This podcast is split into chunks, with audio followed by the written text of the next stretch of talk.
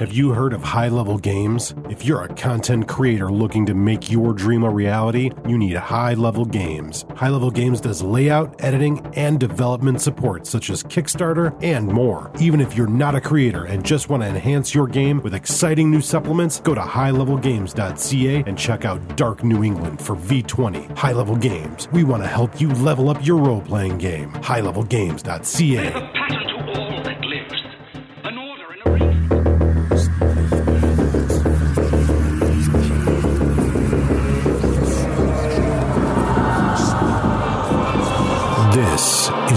25 Years of Vampire the Masquerade, a retrospective podcast. Brought to you by UtilityMuffinLabs.com. Welcome to the Dark Ages. Welcome once again to another episode of 25 Years of Vampire the Masquerade. My name's Nathan. And I'm Bob. And today we are uh, we're at part two of the Transylvania Chronicles, Son of the Dragon. Um, just a second part of the crossover chronicle that was, uh, um, you know, I guess it's like the third part of our Transylvania Chronicles. But uh, yeah, so what's going on, Bob? How's it going? Not much. How you doing? I Pretty um, good. Pretty good. I like to think. I was just telling you, and I, I'll just repeat here to keep everyone the same level. I read this book, and it's quintessentially it's a must buy for anybody who's a fan of uh, White Wolf. Period. Uh, to know where all the sects come from and what's going on. That's this book. I'm not talking like you bought the guide to the Camarilla, you bought the guide to the Anarch, and so you know the ins and outs. No, you don't. No, you don't. You you have a vague overview. Mm-hmm. I, I state that it's a vague overview because you don't know the specific. Like, there's a real reason the Anarchs got super pissed, and you know, for a guy like me, there's so many books I've read that at a point I've even stated on the podcast. So a bunch of children. It's pissed off you can't fit in line. I mean, it's ridiculous. Right. When you read what they had to endure and go with, and I mean, we're not even talking about. There's a cool story to this. Let me state that there's a cool story to run the players through and kind of jump them through, and some Dracula's here and all that other fun stuff. So that's cool. Um, however, I thought even more pointed, and it was so cool to me to read this history and go through to see the seeds as to why all this stuff started popping off. I took deep notes on it. It was more relevant to me than some story. And, Right. You know that you know that you can put your players through. This is. Go ahead. Sorry. No, I was just going to say, um, I definitely agree with you reading through this. There is a great deal of information. Like, I, I agree with you when you say this is a must read. I agree with you in that. Um, and and also maybe I want to articulate a little bit better. Um, you know, I, I think we've made it, a point on a regular basis. Anyone who's listened to more than like five of our podcasts, that we both are kind of like very lukewarm when it comes to modules. And I I uh, I think that we gave a very good review to the first Transylvania Chronicle because it was essentially a pretty decent module. Uh, this one has its ups and has its downs. Basically, to me, it's bookended. It's bookended by something I liked reading, but didn't think it was particularly a worthwhile module. Um, and the end part, which again, I was like, I don't really care. The middle part of this, which we'll get to when we're going through the whole book, the middle part of this to me was the only thing that I felt like worthwhile for players to necessarily experience. But it suffers from something that I think a lot of modules suffer from, and a lot of even role playing games, video game wise, suffer from. And that is, I don't really feel like the outcome of any of this matters like you the the things your players do don't necessarily matter the outcome is going to be the same regardless in most cases And that's and, that's what. Sorry. i was just going to say and and they kind of do this thing in the book where again they're they're a little kind of like smartass a little kind of like um where, where they're like hey whatever it's your game you know like there's this kind of like little dickish thing that they they do and they did it in the first one too and honestly i don't mind it but i think you need to kind of be clear with your players that like you know before you start certain things are going to happen regardless of what you do I know what people are going to say. Well, well, I'm going to state this. I had read this book before, um, and I, I by read I mean I went through and, and went through the acts, right? Saw what was mhm. going on and participating. I didn't find it anything worthwhile as an as a storyteller because I felt that there could be better done.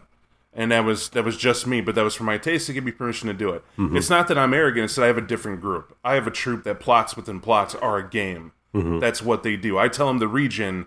I get. I have to double check what they made to make sure it is not going to snowball someone later on down the road, so it's fair across the board. And that's that's the type I had. So they're very advanced. So when I mention uh, a module, they kind of roll their eyes, right? Like, sure, so we're not going to make sure. Nah, BS. They'll find a way.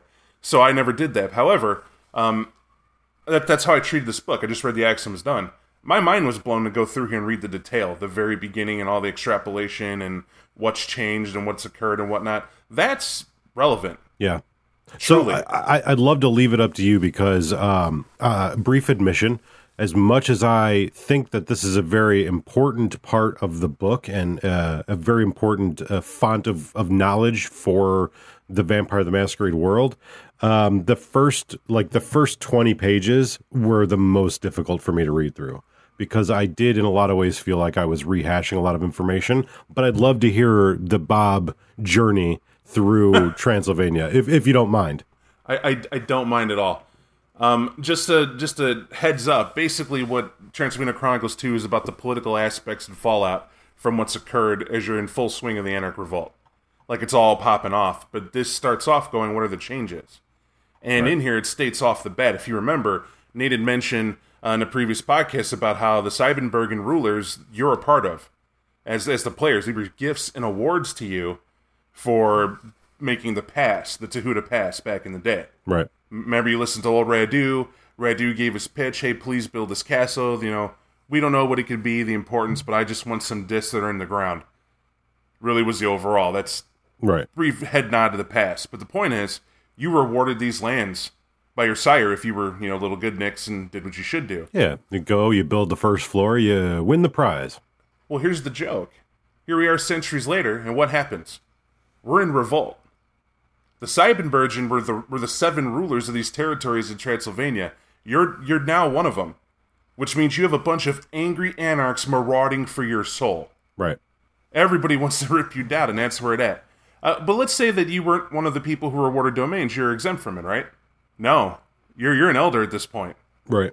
you gotta you gotta figure out what side of the fence you actually are standing on, and it's possible that you are one of the anarchs marauding about to give those outs Right. book. And and in, in the first uh first issue, the first issue, the first um chronicles, you know, they they kind of alluded at the end of it where they're like, you know, if you screwed up, man, your sire is going to be like, let's go drink some more blood, drink some more blood. And they sort of foster that feeling of revolt in you like, eh, eh, do you want to do this? Do you want to do that?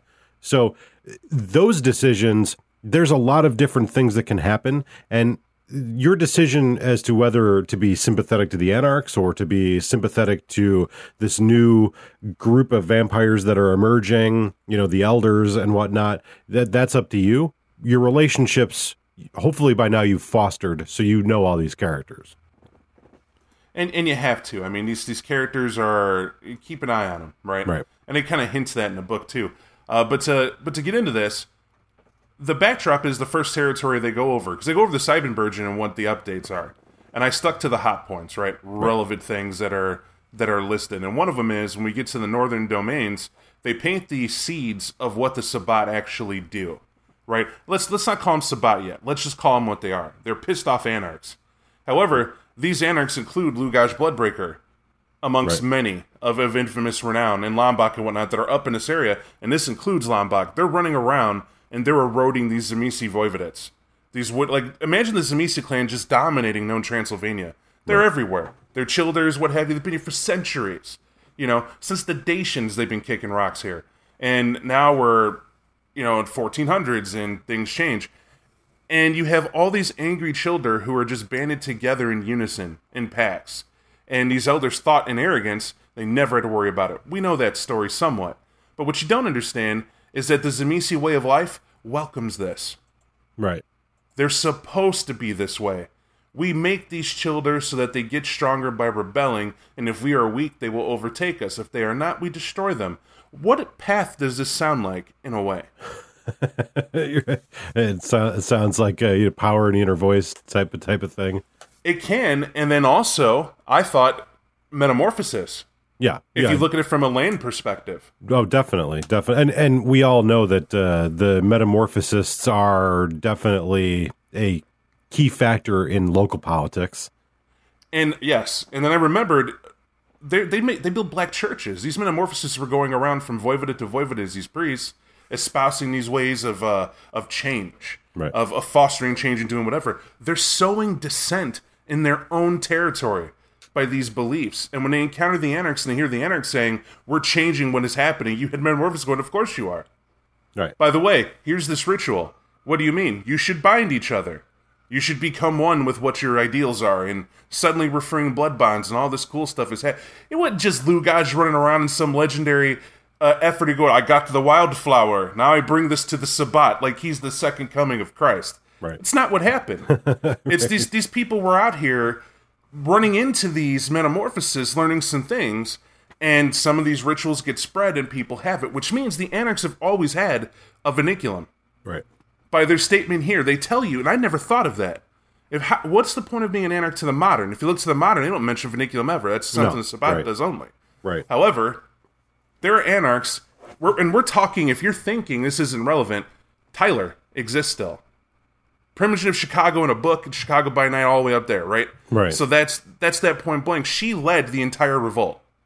You're Yeah, told th- basically she her her act was the catalyst. It was the spark that blew the keg. And they straight up say, because what she did is the only reason everyone else jumped. Nobody was moving until that happened. Right. And that's because she took out an elder in supreme wrath, Right. which is how it go, and, and justified. So here in the northern domains of Transylvania, they all feel that.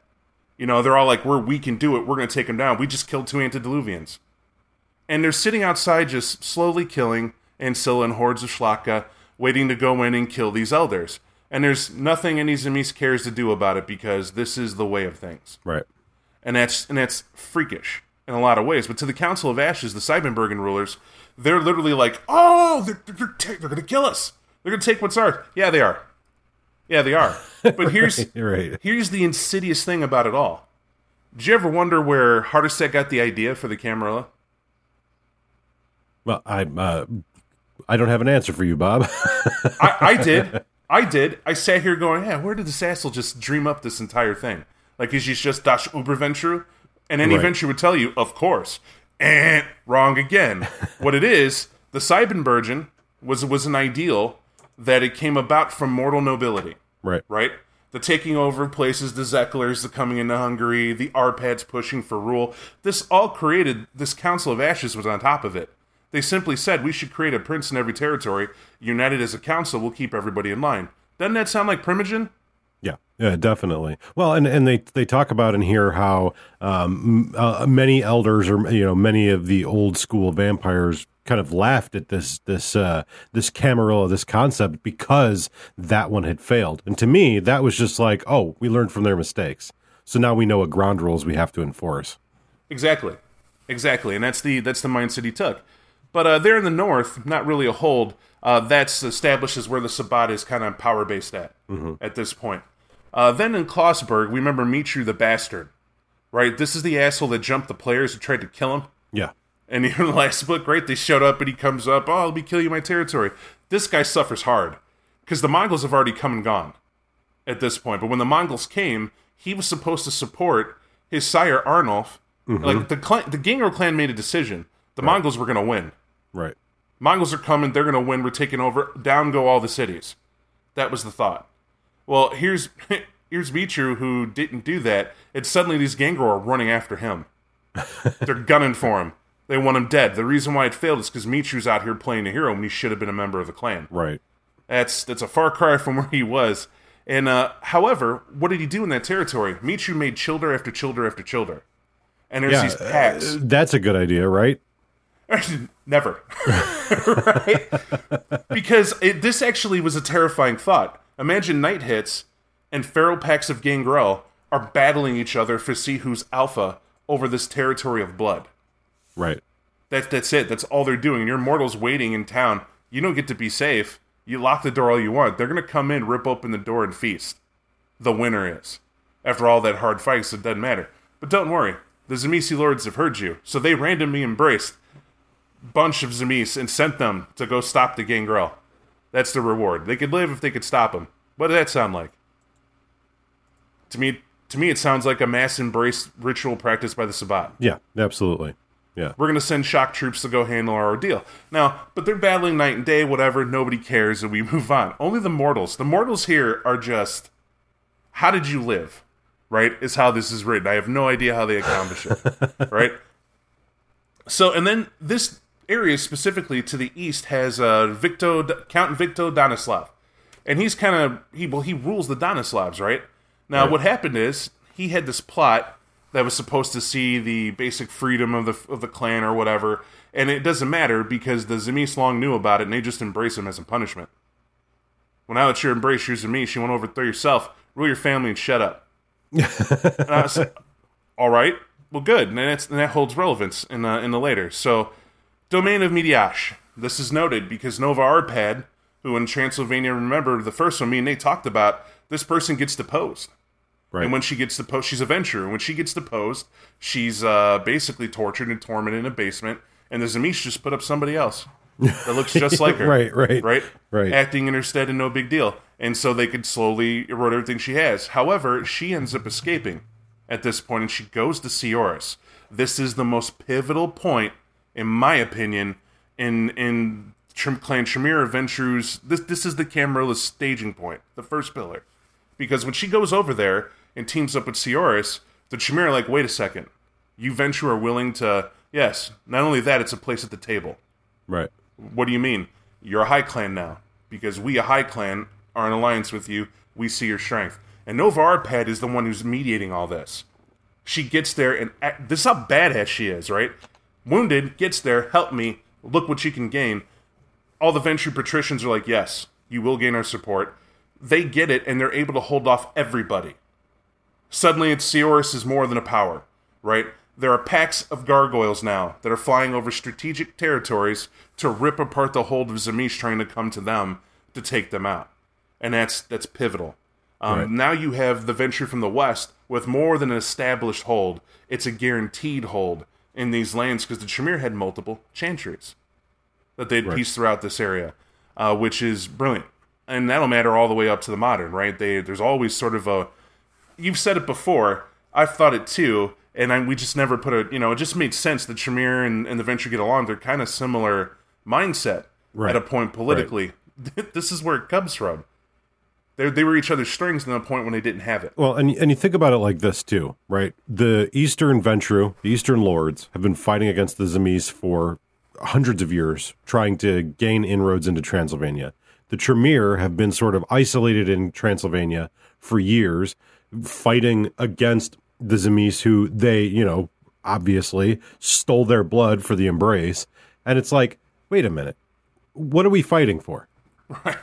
we're basically just fighting to smoke this clan. We want to get rid of the Zamis, and why wouldn't we work together? Uh, we have we have some place we kind of really don't even need to be there anymore. Now that we're all converting to vampirism, like screw it. Yeah, why wouldn't we help you?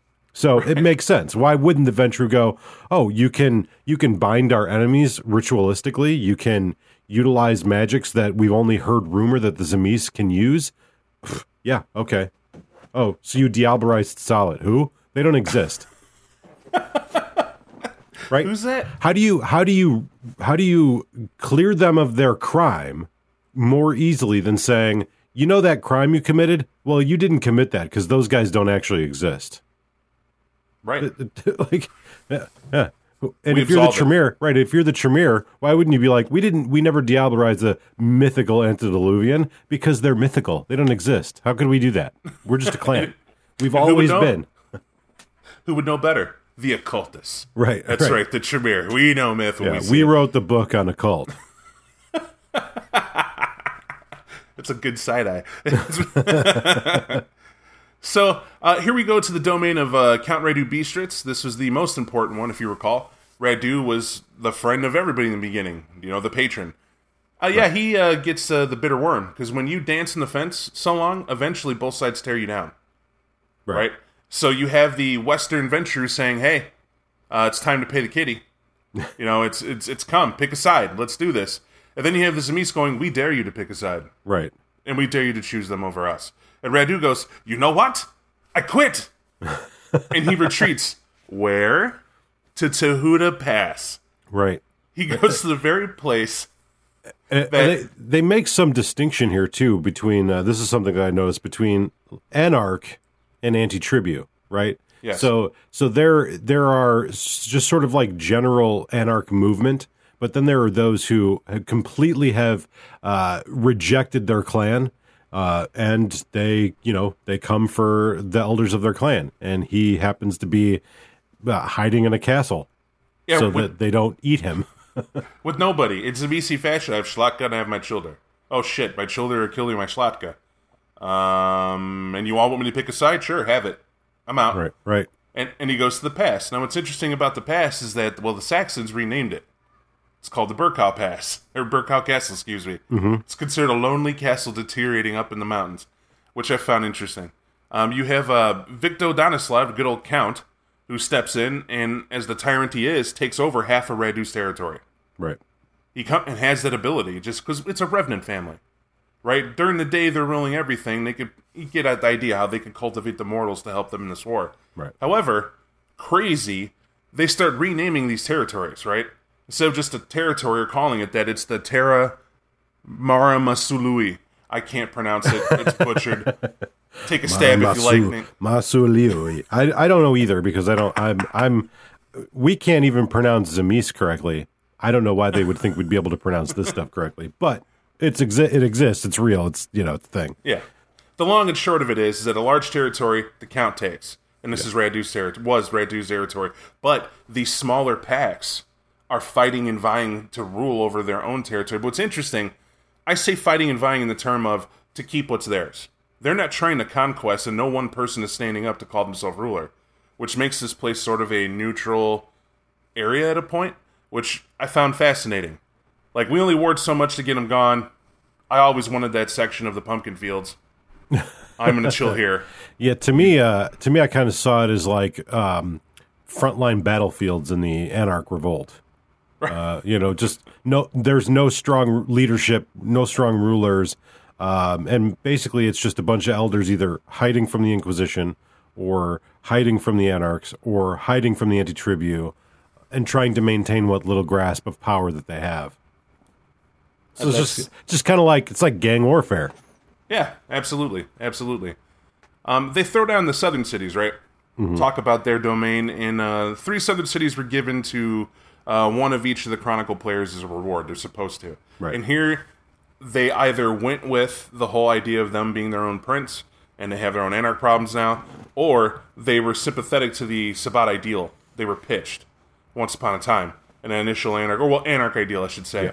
And um, but they become a staging ground. These areas will be a staging ground for the Sabbat later on, if that happens.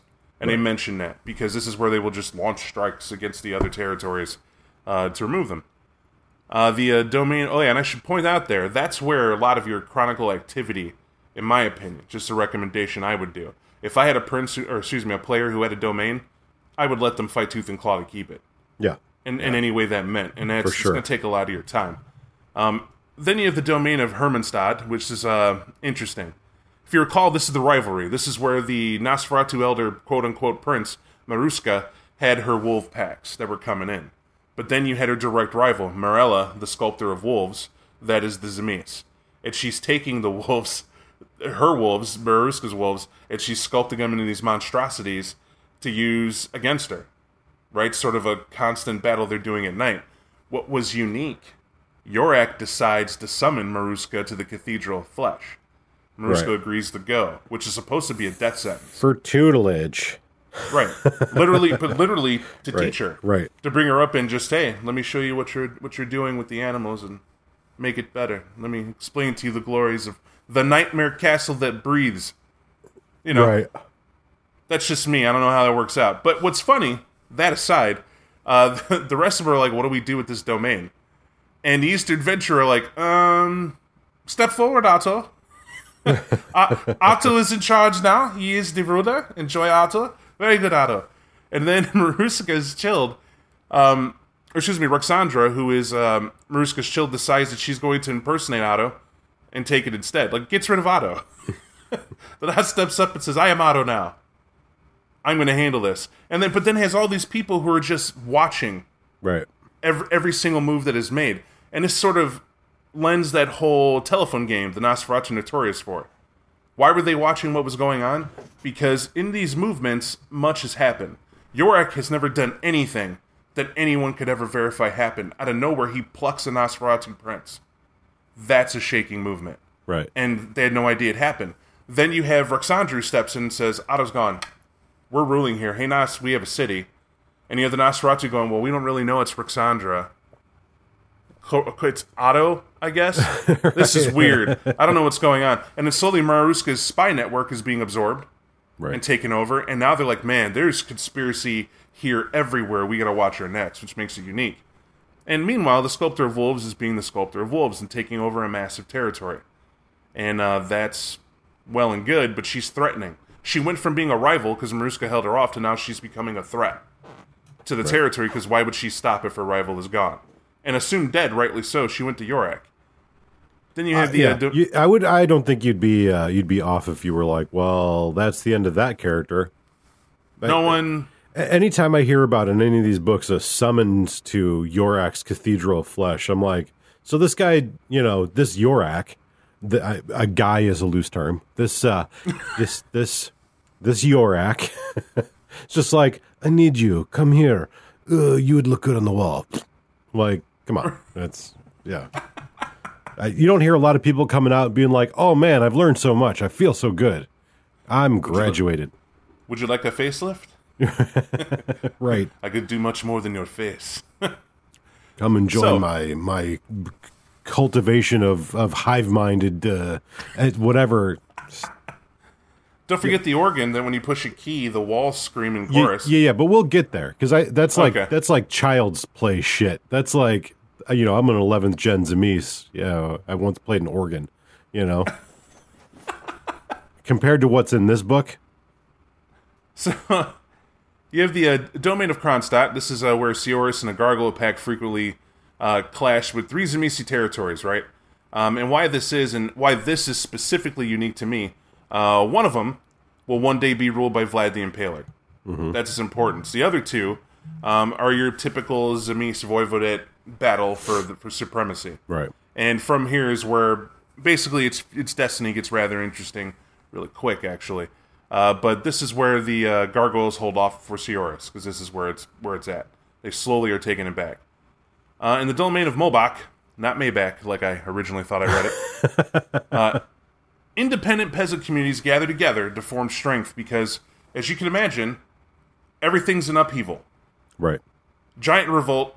Peasants are running. They're like, screw this. I'm not going to sit here and bake bread for a castle of dead people that wake up and eat my family. I'm just leaving. Right. During the day, they're gone. I'm out. Psh, there we go. And uh, strangely, their servants don't run after us anymore because they got to protect it from the Inquisition that's going around and burning everybody with cross and flame. Like, if you look demonic, we're putting you in a pyre. Right. And then we're going to leave a cross hanging in the area that says, hey, step out of line, we burn you. That's more or less what goes on. But here, what's cool is that uh, the the Saxon settlers aren't as bad as they were made out to be. Originally, they just came in and tried to settle a territory, is what it looked like. And as they're uh, they're over here, they're like, okay, we're settled, we're doing good. The Turks are like, good, subjugate them. The Saxons are like, whoa, what's going on? You just want to him, whatever. No, no, subjugate them.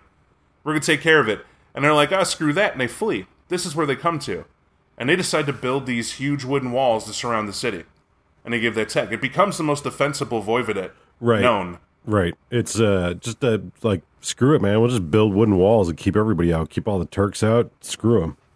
which made me laugh. And all these territories, you never hear about anybody trying to keep anybody out, right? And it's weird because who's who's putting up walls? Where's the stone fortifications? Right. Where's all this? Uh, eh, we ain't the- there yet, Jack. Just uh, you know, maybe maybe the peasants were lazy. They were subjugated. There was fear. This, Right. It took the Saxons to come in and go, "You do not have any walls. No wonder they come with impunity. But if you have walls, at least we could throw arrows at them." Right. Drop bricks on their heads. something. And that's what happens. They get a territory they can defend from. Right. And it's awesome. But the Brujah are hip to their jive. I enjoy this. This is where the Brujah clan is singing, in my opinion, is during this revolt. Not because they're the ones leading it and they're lighting fires or doing whatever. The Brujah are sitting around and going, What is wrong, my people? What is disturbing you tonight? Ah, well, look how they're treating us. Look what goes on. Hmm. What would you do about that if you could? I'd rip them out. I, th- I just, oh, I just get so frustrated. Ah, cultivate that. Cultivate it. You feel that? If you don't fight for it, who will? And this is where it comes from. You might think, wasn't that the who's doing it? Hell no. The is sitting here hearing this frustration and anger, and what are they being reminded of? They once had something Right. that was ripped from them because they had they didn't have the people to think like they're trying to get people to think now. Right. If someone comes from what's yours, you should defend it with everything you have. And uh, that's where they're re-upping. Um, the domain of Balgrad is known for many nefarious reasons. And also, one, also, if you're a moron like me, it's not Belgrade, because that's in a totally different country and not not the same place. Just wanted to put that out there. I don't think they're similar. You're safe. no, You're safe. They're at least similar. Belgrade is, you know, it's in uh, Romania. Belgrade is in Serbia. so, well, in Belgrade, this is a Roman necropolis. Is housed here. Is actually here, known by the Cappadocians. Surviving Cappadocians are actually here. But Dragomir Basarab is also here, and he is a Diabolus of the highest order. I just want to point it out. It's a footnote, right? We're not about what he is about. We're about that you should check him out. Uh, Ceoris has some big changes. Number one, Tremere's in Torpor. Etrius reigns. Goratrix goes rogue and begins embracing magic to go against good Tremere. And this is my one contention point in the whole book. Uh huh. It, it needs to be just because we've read the last one. Tremere looks at you, and Right. he and he unravels your existence, melts your brain, and you're a pile of goo. Right. And then decides you should be rewarded, so you reform. Oh, you're actually alive, Right. And you know, You you get the high hard one from from fucking Tremere. and Goratrix screamed, and he tried to flee, and they like teleport, grab him, and suck him away to Ceoris. Right. So how does he go? I'm going rogue. Fuck you. and Well, I'm yeah, gone now." that was so. That was my major question too. It was like, wait a minute. When last we left, Tr- uh, Goratrix was was captured by the Tremere and off to Ceoris for judgment. What the hell happened? right? Where's where's that information? it's possible I, m- I missed something, but I doubt it. I don't. I don't think so because how did we both miss it? Right. Right. My my only guess is that it has to be in some other book somewhere, and it's a mystery we don't get to unravel in this story. I really don't think so. I think it, there's so much going on in this book. They hoped it would be overlooked. That would, you would just take it as carte blanche. Like they Right. happen, we're good, we move on. And excuse me, you can you can apply inferences, right? Look how Tremere ordered Goratrix. Mm-hmm. When Tremere saw Goratrix last time, he said, "Go to France." Everybody's like, "What do you mean? Remember the big like? Are you okay, Tremere? Mm-hmm. You should no no no go. He's good." And then bad shit happened. He's like, "Who the fuck put him there?" And Etrius was like, "Boss, you did." You did. right? And he goes, "Bring his ass home." And he gets home. Maybe it's something when he sees Goratrix. Maybe. But uh, I, I don't feel that it's presented here because I didn't read it. I don't remember reading it. I was really super looking out for it. Um, and yeah, I don't know. I'm with you. I was uh, a foul taste in my mouth on that. But uh, Malgorzata is a spy for Goratrix. You know, she recruits uh, Tremere Antitribu uh, to his house by you know embracing Magi and kicking him out, Right. weakening Tremere. How does how does Etrius not notice this? I don't know. It's just just what she does. She's that damn good. Maybe it has something to do with Saulot. And I would think I, I, I could I could give you that, but I would think if you're a mage and you know your avatar's destroyed when you're made a vampire and you know this, Yep. and you're watching everybody, see, you know, I woke up today. There were twelve of us, all of us Order of Hermes. Yeah. You know, House Tremere, I guess now, but uh, you know, we're good casting true magic. Life's good. I woke up today and uh, had a weird dream that someone was sucking on my buddy's neck, and he's still around, just not in this chamber anymore. Oh. Yeah, and there's six of us now. Weird. Yeah. Everybody's Yeah. still here. Like only six of us showed up for breakfast, but man, 12 of us showed up for dinner. Man, Nate doesn't eat anymore. It's kind of weird. well, he just sits and looks at me and licks his lips. And I asked him, I said, "Hey, do you notice how this is uh, the magic's waning in this?" And he was like, "Yeah, Uh, look what I can do. totally." Right? And I was like, "You don't, you can't see it." I, to, I, I totally could see it with my true magic ability. Fucking. You know, later on breaking down, he stole my magic. You know, it's, that didn't happen. Nah, we just overlook it. Okay. Yeah. Yeah. Which is more important, uh, immortality or magic? Uh, it turns out maybe immortality. right? And as it is, uh, gargoyles are created in mass now. We know that. right. Um, well, it's, it's undercried. Some people think it's like ah, it's a handful of gargoyles. Ah, they're guarding some churches. They're you know busy doing stuff that they made a cartoon show about. No, they're literally, literally cranking them out, cranking them out to do what they got to do. Um, but the biggest thing is Camarilla's formed, right? They they get this going. Wait, now wait, form Can I can I can I just mention this one little passage here real quick? Okay, so uh, uh Tremere, Tremere antediluvian, da da da. da. During the okay, so they they are starting to move their materials from Transylvania to Vienna, like we we had mentioned before. Like fuck it, you know we're all vampires anyways. Uh, during the move, a clever Ravnos nomad manages to see the slumbering ancient and takes a brand to his own eyes after witnessing the Tremere's rest. Okay, I I see you and burn out my own eyes. Okay, like can we just for a moment, like just just get a moment of silence for that Ravnos and and and realize that Goratrix couldn't have left unless Tremere wanted him to, or something controlling Tremere wanted him to. Right? right Because I see you and I burn out my eyeballs. I've seen a lot of people. Okay. Never once was I like, oh God, burn out my eyes. I'm just saying. I'm, just, I, am not saying. I'm just saying. That is all right. That is a, that is a noted point. I do agree. Um, Bitch, don't look at me Camarilla- sleep. the Camarilla formed. Um, we know a lot of all the reasons to generalize, right? Right. But we need to get specific for one reason. During the Sanic Revolt, it forms because the founders are going around preaching the gospel, right? Right. They're trying to say because this is pre-established convention of anything yet. This is just we get together, we seven others are like maybe we should approach these anarchs. Right. They're not calming down, and they say, look, we're going to approach them. We're going to tell them it's to grant them a chance for the young to achieve domain and territory based on their merit and contributions Right. to the territory. You won't get it for free.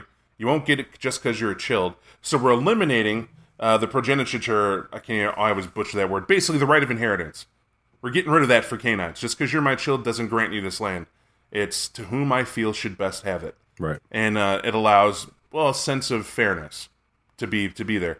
Um, but it's important to note that the Spanish word camarilla means to scratch each other's back, Right.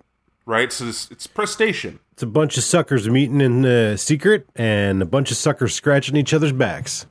That's exactly what that is, right? The seven Yeah. going, this sounds good, yeah, Yeah, real yeah, good. We right. get 'em- We just gotta tell him, hey baby, don't worry. It's just for a little while. You're on the street. Daddy gets his bends. It's all But, good. but one of the one of the ideas that they are propagating with this Camarilla is the concept of Elysium, a concept of everyone getting together and not murdering each other upon seeing one another, which is a foreign concept. It's well, it's foreign to a degree, right? Because in this time, them meaning to be peaceable, not Mm-hmm. happening. Right. But it was common because of the Tzimisce, at least in Transylvania. There were places you would meet at a court to do whatever, and one of their things was that that's why it is come freely, be safe, leave in peace, but you're never here more than three days or nights. Right. The Tzimisce had a hard rule about freeloading. You go be Right, here longer than right. three nights if we say so. But at least be here for three. Gives us time to get sick of you. You know, that's sort of Right. that's sort of how they treat it. But that's it's a it's a vague concept. And you're correct. The other lords in other areas, when you met in the Dark Ages, when you meet at a lord's castle, that's the authority. right. He is. They, if it's not the prince, too bad. No one's going to come here to save you if that lord decides to stake you and leave you out for the sun. So the concept of meeting somewhere and safe is not really heard of. You're right. So the Camarilla also, side note, develops that. Why'd they develop it? Well, because they needed to reach everybody. Right. Right? We need you to come here so we could talk to you as one and this can go out as one because look at the Inquisition. We can't we, we can't just randomly talk in the open anymore Right. about what goes on because then they hunt us. We can't openly rule the kind and you know treat them like furniture. And that's gone because Goratrix fucked it up. Want to point that out that he did that. He's the one who screwed the pooch on it. Right. That's his bad. Tremere for whatever said, let him go. I wonder what Nova Arpad thought about that. Yeah. you know what I mean? This asshole screw. Yeah, not Goratrix. You can belong, but not him. Right. Okay? Right. He goes away. Any, anyway, uh, so as they're here, many anarchs uh, uh, were going to agree to this plan. They heard what they were saying and liked what they said, and it kind of kind of put a band aid on the gushing axe wound that was left from uh, from all this why the revolt took place, but didn't quite seal the deal. And in fact, some definitely didn't agree and continue raging hardcore. Right. It didn't just they didn't just form and everybody was like, "Great, let's do a convention." All right, now it's official. Like we're in that pre-stage where it's like still not enough for everybody to be convinced to do it. Well, invitation was sent to everybody too, and this is also something that's contested. Why didn't the Setites join? Why didn't the Giovanni join? Why didn't any of the independents seem to really jump on board? Uh, they were all invited. Everybody was invited, Right. and every and most of them, rej- actually all of them, rejected. There, there was no anything but nah, thumbs down. You know, later on there's some trickery and you know reforms made, but the point is, why did they? Well, some of them just formed, right. right? If you look at the Giovanni, they, they're still they're still digesting. Right. And and that's that's one of those weird situations where the Cappadocians don't give a rat's ass because they're you know, what do they care? They're not politically they're they spend a lot of time researching death. They don't really Right. give a shit. Uh, and the Giovanni are kind of like, we don't want to be involved in anything that's going to like shine a light onto what we're doing right now. You see how they don't care to join? That's good for us. We're going to kill them and then not join with them. Here's where the second screw comes in.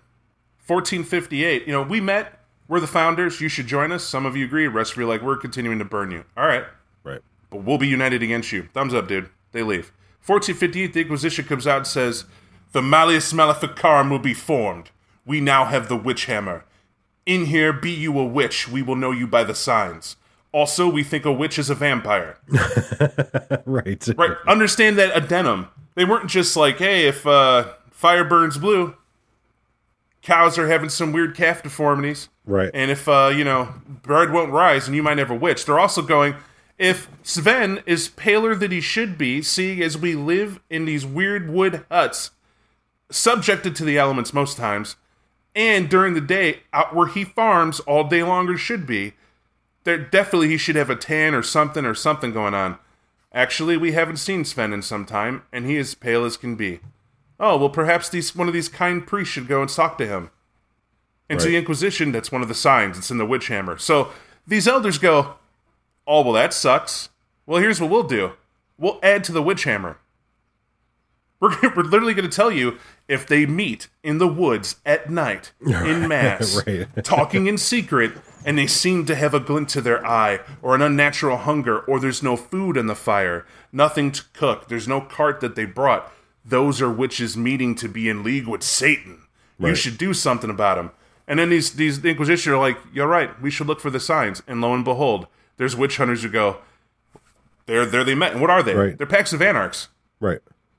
Well, and, They're out and, there- and and they make it a point to to point to to indicate. They go, you know, uh, we're going to run up to the castle there because the lord of that keep, the lord of that manor, is, is a creepy fuck, and people keep dying. Whatever, you know, uh, insert evidence here. And those elders are like, ah, shit, they're coming for me. Childer, stay and fight while the castle burns. And he ducks out the back door. And this is happening over and over and over again. And that's pissing off more anarchs. But the elders are like, oh my God, we have no recourse. Everywhere we turn, there's witch hunters. Now, what's interesting is that, is at that point in, in Fort 58, when they start doing that, they were still starting to do the, the well, what's the term? Honey dick. They're still trying to sweeten the deal. Come on in, it's okay, water's fine. Right. And so they're like, we'll try the stick. Carrot doesn't work, eat the Inquisition. And they did a nefarious thing. They realized they have they had such a vast territory that the church the church didn't have it. Right. So imagine that when the Inquisition gets there, and this, like Nate said, this Lord's like, ah, there's trouble you have. Because they have to go talk to the Lord as to why they're there. They also have to see the Lord to make sure he's not the source. And as they're talking, kibitzing, and eating dinner, the Lord's like, you know what I was thinking? We should have a missionary put up on Abbey Hill.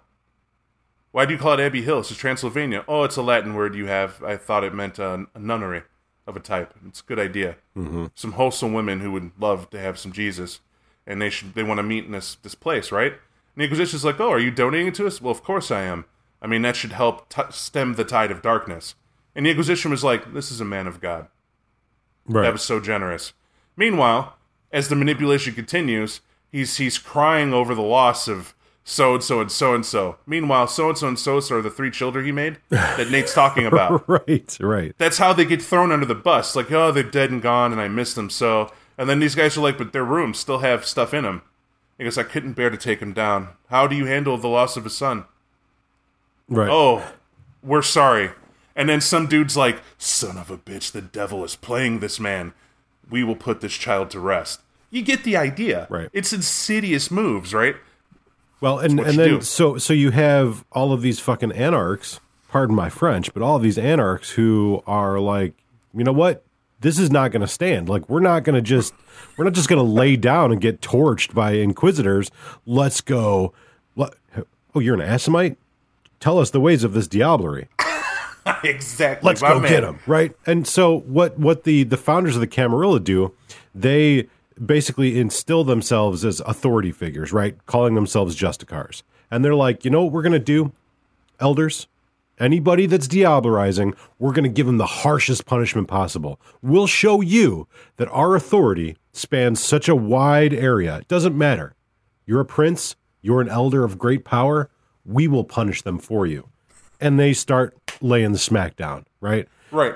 Whatever whatever your imagination can summon, that's what they start doing to anarchs and then killing them. Just And, final death. and don't and don't forget, how do they do it? It's not just Justicars marauding in a field. It's one Justicar Right. with a group of Archons. Right. So they learn to pack up. right. This exactly. Is, this is this is literally pack on pack action. yeah. that we have now, but they're more effective. Why is it? Because they have seven clans who've donated their elders. I should say donate. Seven elders of these clans, Right. most vocal, agreed to this process. So it's seven clans of majority influence. And here's the other reason why organization. Yeah. Right, right. It's the same problem that uh, oftentimes the Sabbat suffers from. We're we're five different Sabbats. We're five different packs of of marauding anarchs, pissed off, angry, but we don't communicate at all. We, we just we we just happen to have the same goal, which is go over there and fuck up that elder. Meanwhile, we're elders who've been planning, who communicate, who sit down and we discuss this is what we do, this is our strategy, this is how we fight, this is where we go. You, we all have our territories, right? So, Right. organization is a son of a bitch. It's very difficult to fight against that organization, and and also they have been observing this crazy thing called the masquerade. we watch this. Silence of the Blood's important. Right. We're, we're about to find out. Right, right. Uh, the uh, the Inconnu. A lot of has been said about them in whispers, hushed tones, or whatever. But I like how they put this book puts it brass tacks. The Inconnu are the Romans, Dacians, and the Carthaginian survivors. All right. So they said you're too old, and you want to be out of it. Why? Because you survived that that nightmare. It's that simple. You're looking at the whole world aflame, and you can either choose to weigh in and be a part of it, which to what yield? Right. What is what does that do for you? Or you're out here just watching and go on because you are aware of a jihad. Now, to a lot of the Inconnu, a jihad would be them at this point. Right? People forget that jihad is not some great grand super war of hidden elders you don't understand. You want to dumb it down and call it that. Technically, anybody with a beef against someone else that's going to span a length of time, army versus army, you could call that a jihad of sorts Right. right? Is how that goes, and that's what they mean. Uh, having beef, right? Is is more or less what it comes down to. Right. And these and these Arcani said something. Look what happened to Dominic, right? He comes in, he's hard up and getting revenge, and these Ventrue who did blah blah blah, Carthaginian, blah blah blah, Prometheans. He's staked and gone, Right. right? No one knows where he went for a time, and that's it. So these guys are like, nah, we're done. It, it's it's been settled. We there's too many children. They start looking at and paying attention to portents. Right. Book of Nod was said a lot, Yep. right? What happens? The children were raised in an army and consumed whatever, and they're doing just that. Right now, they're looking at it. They're looking at prophecy unfold before them. Has to be humbling. Now, let's talk peasants for a second, because this is the coolest part for me in this book. Um, so 1437, the peasants of Transylvania united to overthrow masters of the state. What was going on with some of the most heinous shit I've ever read, considering what this territory's already been through. Basically, the Romanians were 100% positive the supernatural ruled the night. They knew that. No shit. You've been reading a book to this time. They Right, absolutely right. do. Yeah, the Right? clan that rules there. Hello. However, there are people coming in who don't. Right. right? So the Szeklers come in and tell them you're full of it. The Turks come through, you're weak. You know, you have so many people who are coming in and just telling them how to live and how to be. And they're just trying to maintain their existence. Well, they get pissed. and they're and they're tired of being stepped on.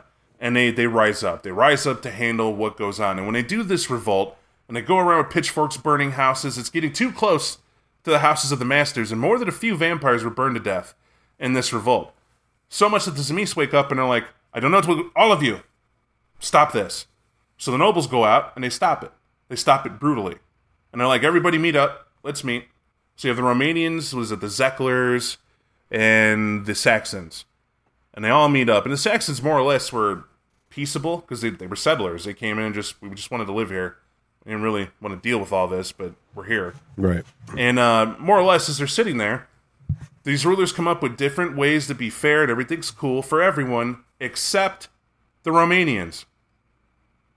All of you will get these cool things except for these guys. We said it. We said they'd get it, so they'd go home, but they're not getting it. In fact, when they went home, uh, the Romanian nobles were extra taxed Right. or excuse me, increased taxes on on Romanian lands. They made to where uh, voluntary forced labor was a thing for serfs, and reduced the communes where Romanians could actually own their own land. Because this started to happen. You know, they were like, "Cool, you worked the land so long, this is now your land, but only in this area. Keep in mind." And you got to imagine, for a serf, that had to be everything. Right. They give you the Yep. uh, they they tell you they tell you flat out here, you know, uh, simply put, the rich became richer and the poor became poorer. Right. Just just shutting it down. Right. Now, you have these rebellious mortals who just lost their mind. Right? Like they were mad in hell and now they're broken. Right? Because even after the revolt, even after they came to here, now they don't have anything and that's that. And that's that's that. And World Dark to spin to it is the fact that you had vampires who heard them, who were there and saw it. And what they had was questions. They couldn't imagine this injustice would happen in any domain where the Lord wanted to keep peace. You know, you want the mortals to be profitable and successful and healthy and hale Right. because they're your ter- they're your your food. What is the deal? They couldn't understand how could Europeans reap profits from land sown by Romans Right. or excuse me, Romanians, excuse me. Uh, Romanians settled Transylvania a thousand years ago. Yet, how could they have less rights and um less rights and abilities uh, than the Saxons or Szeklers, whom just recently acquired the land? Right. It's, And- and it's, did- it's your it's your land, but you don't get any of the rights to live there. And then the eldest uh, vampires were the only ones to benefit from it. It seemed Right. right.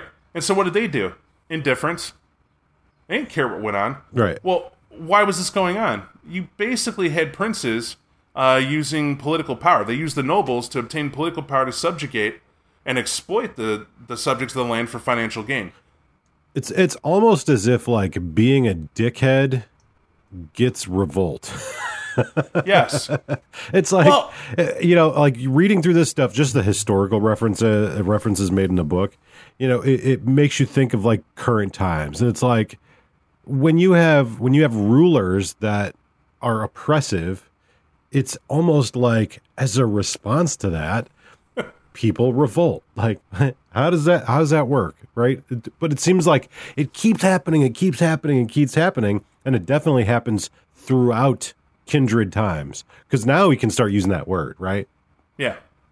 Let's That- go, Cam. Right, right. That's that's Yeah, one of those. That's one of those things. Right, right. Like no, no, no, no, no. Let's not call ourselves children of Cain. No, we're kindred. We're all brothers and sisters.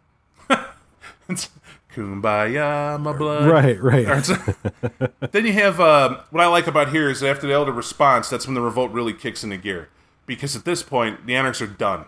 Right. You're you're because literally the Camarilla is trying to form. They're trying to get up there. They're trying to get official. They have an idea. I should say they are formed, but they don't quite have this rebellion down.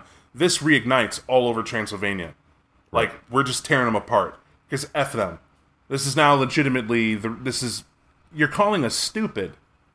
You couldn't beat us in the field at night, so you're attacking the mortals during the day, using princes to do it. And why did you do it? The prince's reasoning: the elders are too strong for me to enforce the sixth tradition, so we just enforce it on the neonates and Ancilla. Right. They have to. They have to listen, or we'll kill them, and we'll use them forever we want. That's fair. It's an elder's right.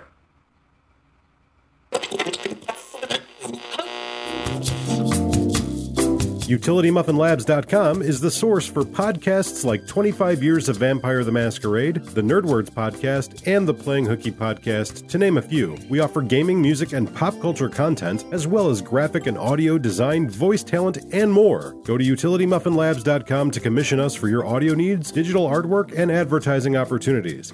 UtilityMuffinLabs.com, consistently rated adequate. A little bit of uh, we had a little technical difficulty here, so we're just uh, trying to recuperate. All right, so uh, we last left off talking about the I don't want to mispronounce it.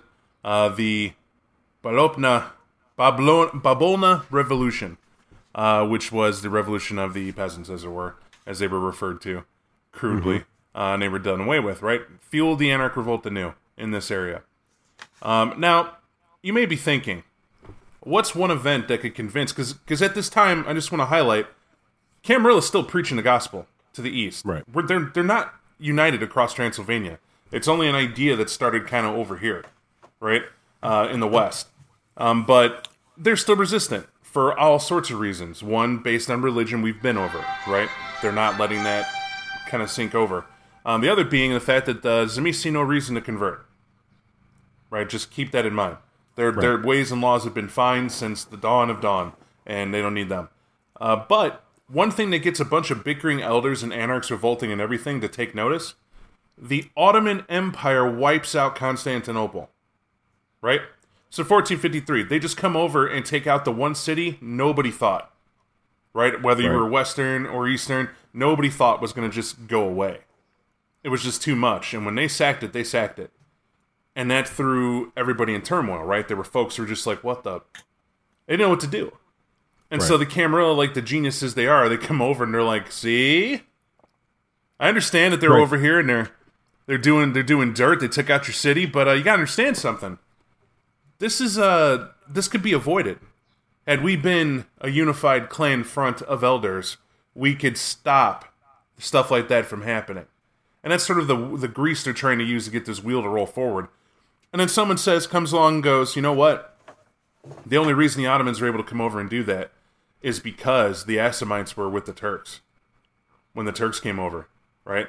That's what occurred. They, how far the Turks got, they were able to assess and see what we had. They're eating our elders. They were diabolizing people since diablerie was diablerie.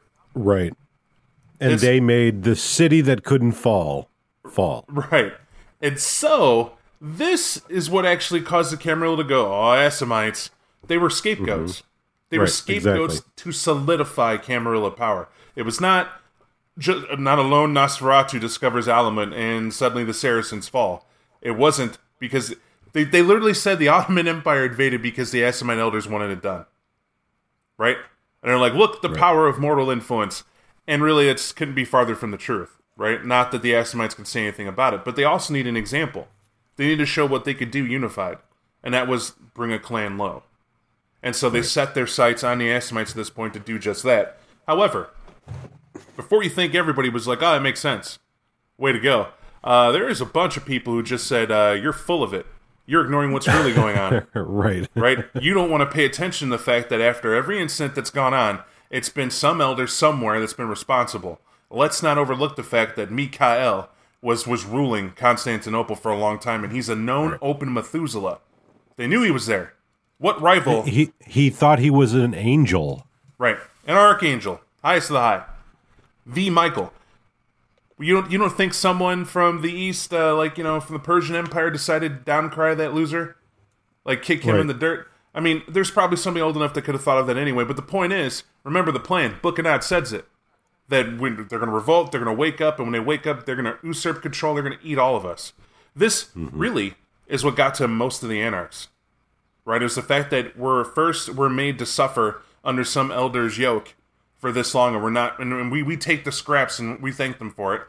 Now, once that's done, even if we're good lads and we do what we're supposed to do, lads and lasses, then there's going to be Dash Uber Elder that wakes up and he's going to eat everyone he wants, which is probably going to be us because we're the majority. And then they're just going to continue on ruling. So not only do, we're the seed and we're the crop. Right. So what's the point? And so they're like, we're not going to walk in blindly into the stockyards. This isn't going to happen. We're still rebelling. this is still happening. We're not part of your organization. You know, eat eat, eat twelve of them, and uh, and move on. Right. Well, side note, the section ethical debates I was going to skip. Mm-hmm. I really was until I'm asked this question a lot, and I and I just this is just me patting myself on the back unnecessarily because most people could figure this out. Humanity, Right. where did it come from? Ah, you just start on humanity. You're embracing. You're just on humanity, right? You have it. How come mortals don't have humanity rated? Why isn't that right. there? Um, folks, because it's a philosophy, right? It's a way of being. That's what it is. It states plainly in here that roads dominated Cainite existence, right? There was there was a road of of heaven that was close as you're going to get to that of humanity uh, back in the day, and that's what you had to go on because mortals are mortals. We know how they be, and uncivilized mortals are still barbaric. They're still brutal. They still have like you know, you know, might makes right and all that jazz. However, with the with the advent of church and morality being what it is and stuff being brought to the future, you started having princes in the Camarilla go, hang on a second, we need to start looking at this uh, this way of humanity as a cultural step forward. We need to be as unto the humans to sort of direct them, to blend with them. It still keeps the masquerade intact, but it helps us understand who they are and helps us make peace with this Right. progression and process. And a lot of people were like, "Yeah, this is a good idea. Let's do this." And you could see where it's where it's coming forward. However, there were also those who said, "You're smoking something. we're vampires. We're not. We're not. We're gonna make a way of being that is alien to us as it would be to humans to be us. Right. It doesn't make sense. This is where you see your birth of roads, or excuse me, not roads, but paths. They start getting ironed out now into Right. what they need to be. They're not yet, because the Sabbat is informed yet to go meet in the temple and do all that jazz, but this is where it comes from. Why it's an important distinction. There are a lot of people who still don't understand what humanity is. Right? Humanity is just what the humans think. And for for the most part, the book lets you just go with that. It's easier Right. to do that. Right. Yeah, they give you, you know, your indications like, you know, uh, you shouldn't do this at this level. You shouldn't do that at that level. But really it is a response of the Camarillas need and necessity, according to their argument, to fit in with human beings. So being as humans is a tool of the masquerade. Right. And because they go with humanity, right? They just, they just Right. go with the civilization. So to the modern, wrap your brain around it this way: when a when a mortal is embraced around humanity because they've already won, that Right. civilized culture is already ingrained in you, and when you're embraced, you now have the tools to throw it off, right? And this is one of the this is one of the few books I've ever seen that actually like makes a mention of that, right? You know, p- players are always like, well, you know, in the dark ages everybody was on roads and what? Now suddenly everybody's on humanity? No, it was a movement. It was a social movement. Uh, to disregard these paths. You know, there's a scene in here later in the book where you have Hardestadt, who's basically like, "I'm I'm not a human, and I rule the human, you know I'll never be a human." And um, I think it's uh, Raphael de Corazon is like, "Bitch, you're the reason we're here." right. Your ass is the reason why we're here because you won't be a human, because you won't pretend, you won't hide from them. We're here. Elders are getting us killed, and this is the new way. This is the new way you help to form. So you better conform to your own ideal or take a walk. And he's like, uh, all right, that's true. Yeah, Basically, but but this book is great because it makes a point to talk about those experiences, those changes. Right, and and those experiences and changes have been talked about so much uh, in the community and otherwise. It's like that that stuff is in this book, and that is cool. However, that's one of the common things looked at, and the stuff overlooked is is what brought my focus. Right, yeah, the Tzimisce and the Draculesti dynasty feud. Right, there's an unknown fact. Uh, the Tzimisce refuse Camarilla ways and culture, especially the idea of prestation. Specifically, prestation offended them right? Why did that offend them? Because when you're the ruler of the land, you're the ruler of the land. There is no prestation. I give you a little, you taste it. I let you exist on my land. That is your pleasure because I gave it to you. That is how a ruler thinks. They're tyrants. They don't understand past that point. So now you're telling them to distribute the wealth. Give it to people who haven't earned it on the land that you've existed since thought. It's not going to happen. right, right. What does what does Bricktop say? If I throw a scrap to a dog, I don't care how it tastes. Yeah. It's it's what is just what it is, and uh, they had their own ways, right? Their rule number one amongst the fiends, the strongest rule. Absolutely, might is what makes right. You can't contest it; it still exists to this very modern day, right? In the really real world, that is, just what happens. When diplomacy fails, it is the might of an army that dictate what is going to be the rest of your life, and that's that's just how it is. Uh, trial by war, Tzimisce favorite. I don't agree with you. You don't agree with me. I send you the shed remains of someone where I officially declare war that we will have until we lose servants. Note how I said that. It's not that you Right. die or I die. I mean, that would be nice. However, it's servants that will die. When I have lost enough that I need to sustain my voivode, I go back to where I go, you go back to where you go, and I will have won. Simple. Then we'll decide the debate. Uh, trial by ordeal. We know what this is. They keep it the same way. You mess up on their domains, their dements, they will give you something to correct it by doing something probably very painful. And in the uh, the Vlad Dracul household, it is very inconvenient. Um, we'll just put it that way. Right. And now the Tzimisce were here, though. When you think about it, they have a strong argument. Even before a recorded memory, right? We we were talking Arpads, and you had the uh, the Huns coming in and all that other stuff. They were already here. They were here Right. before that. In fact, they were here duking it out with the Shadow Lords, and the Shadow Lords don't remember how long ago they were. When they were nothing but barbarian horded tribes, the Tzimisce were still here. Yorak is incalculably old. They don't even attempt to give. I mean, so think about that. And so in this area, when the Arpads did come and they brought their civilization and their ways of being, uh, the Tzimisce subjugated them. When they came in, they simply either killed them or made them Tzimisce after pitting them against one another to see who the strongest of them was. It was a grand experiment to them when they came in. That's how they saw it. And then the Tzimisce used the mortal lines of uh, nobility to be breeding stock for Transylvania. They literally bred the nobles of Transylvania to be what they needed them and to strengthen their own hold of the land because they were so intimately tied to it by the idea of being a lord of it. That's why they won't go with the Camarilla. That, that's the whole reason. The Camarilla doesn't do anything of the sort related to that. And uh, one of the other finer points I felt to highlight was Vlad the Dragon, not Vlad the Impaler. Right. Right. His dad. Right. His daddy, Daddy Dragon. Um, he teams up with Durga Syn. This is why. Uh, the family that uh, the dragon has at this point is uh, encompasses Terra Romanesca, and on this land they have this problem: rampaging vampires are running through, terrorizing peasants and eating people. Folks are just getting taken by brigands in the night. He's supposed to help defend it. He didn't know what's going on. Well, funny enough, Durga Syn, known Ravnos Elder, um, steps forward and clues him in. Why her allies are getting stomped on. Right during this process, some of her elder friends Right. are getting killed and the Roma are being destroyed and used and what have you. So she steps in and goes, Hey, Vlad, come here. What? I'm a vampire. We exist. Here's what the world of darkness is. Um, now does that help you? And Vlad Dragon steps back and goes, Thank you for this wisdom, turns around, and suddenly you have nightly head takers for vampires. Overnight, they knew wood, they knew fire. They knew how to keep them at bay. They knew the might of God and how to bring it in. They had, had priesthoods devi- designed and divined to be these holy warriors to step in and start laying waste to these anarch hordes that came in and routed them.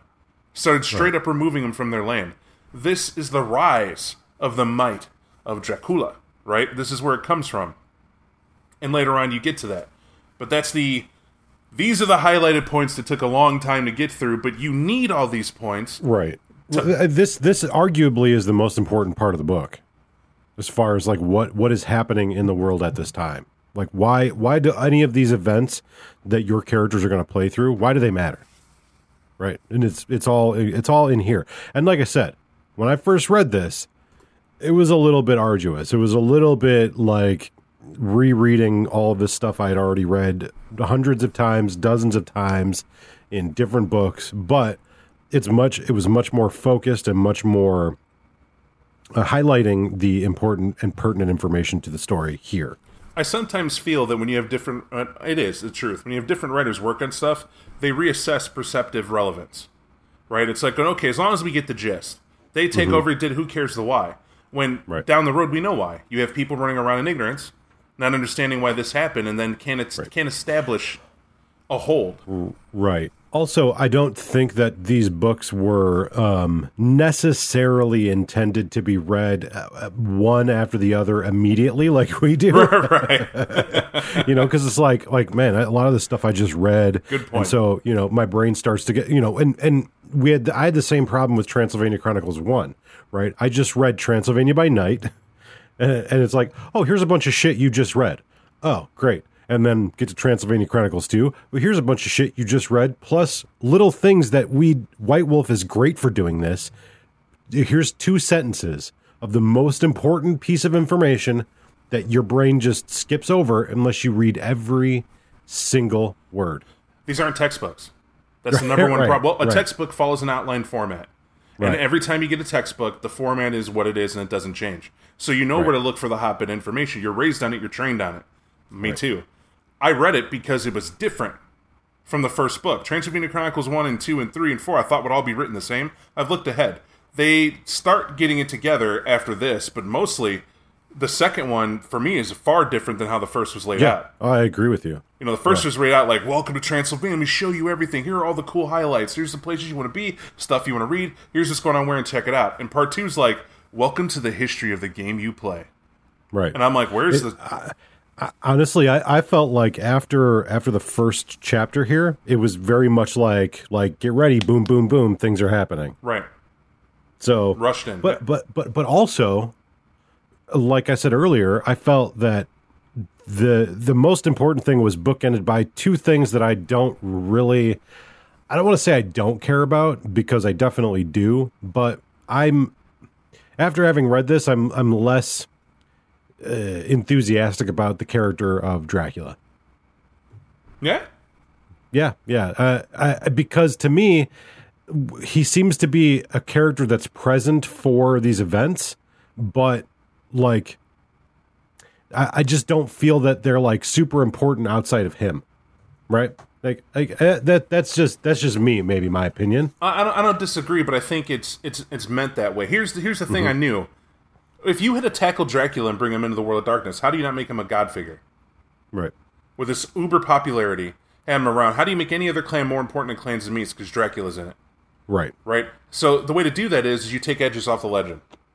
Right. You start removing layers, right? He's still a great guy. Well, he's still a vampire of note, Great. Great. Uh, denoting size. right? He's, he's still there. You still got to give that head nod, but you don't want to hang your franchise on it, right? Because that's that's not what you've done.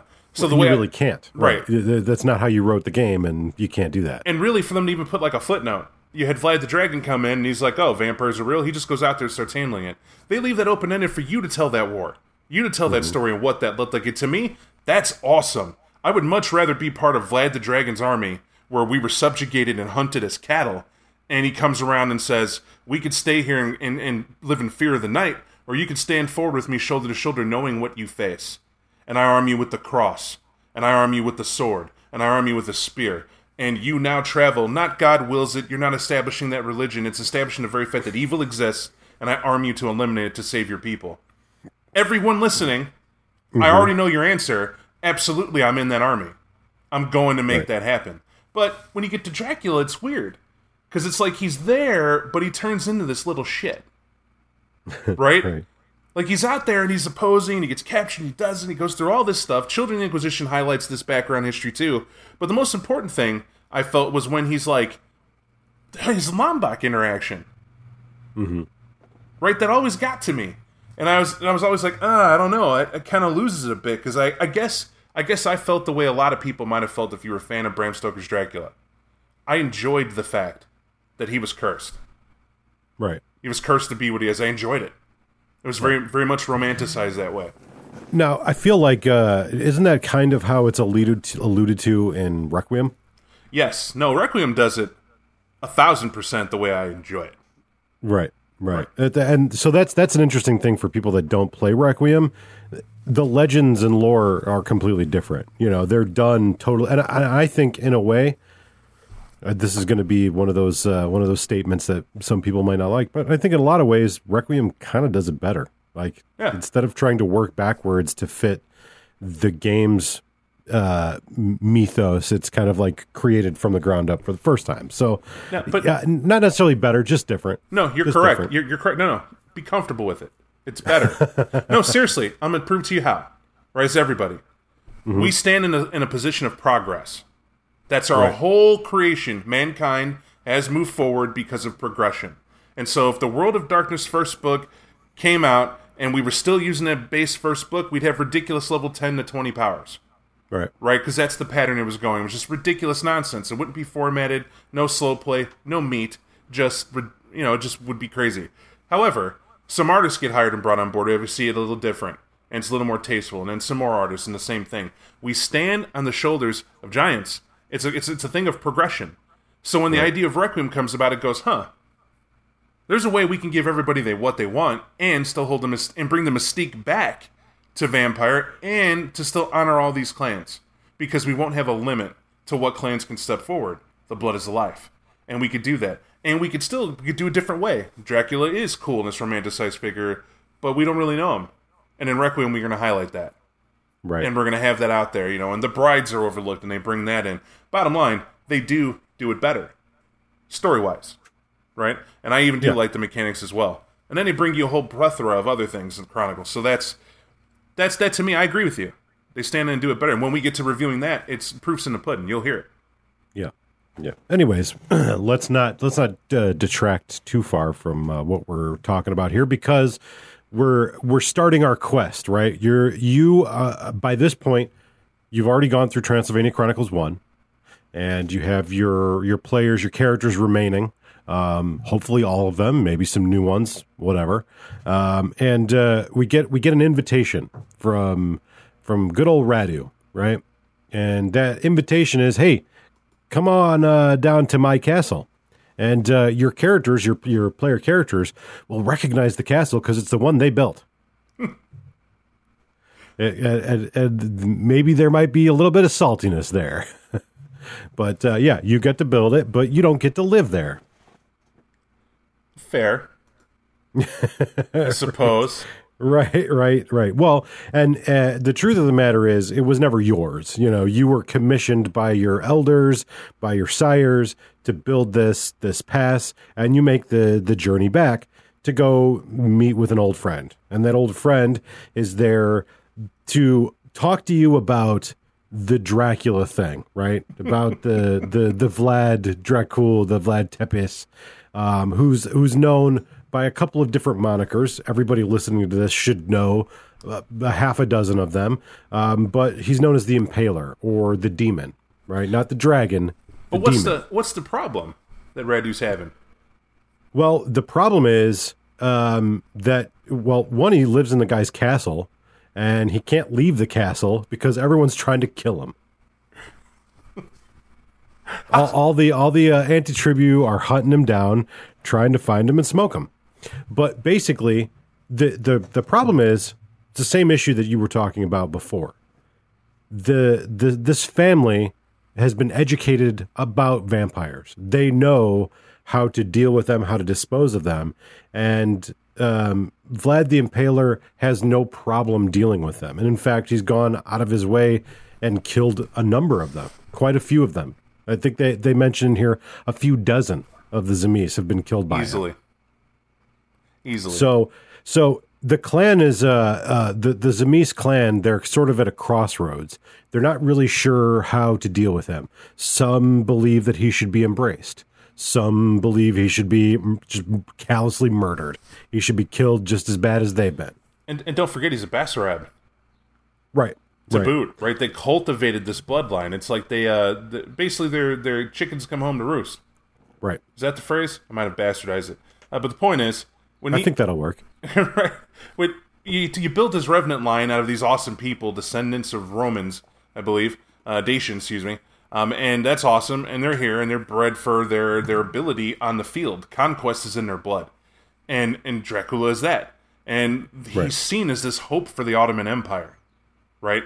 The Ottoman Empire just sacked Constantinople, are coming in, they're threatening the West and all this other, the East and West, uh, Transylvania, and the only people to oppose the Ottomans right now are Transylvania. They're the only ones to give them a real run for their money, and it's and it's costly, and they're trying to see who could be the hope to take it back, and they decide it's going to be this guy because he could maybe even possibly take Constantinople with enough leadership.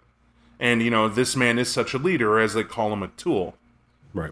right? But like you just said, they realize that Dracula knows knows about them. He's his eyes are full are wide open as to what goes on. And the guy's wily. He's a crafty Right. old dragon, and uh, that's that's the problem.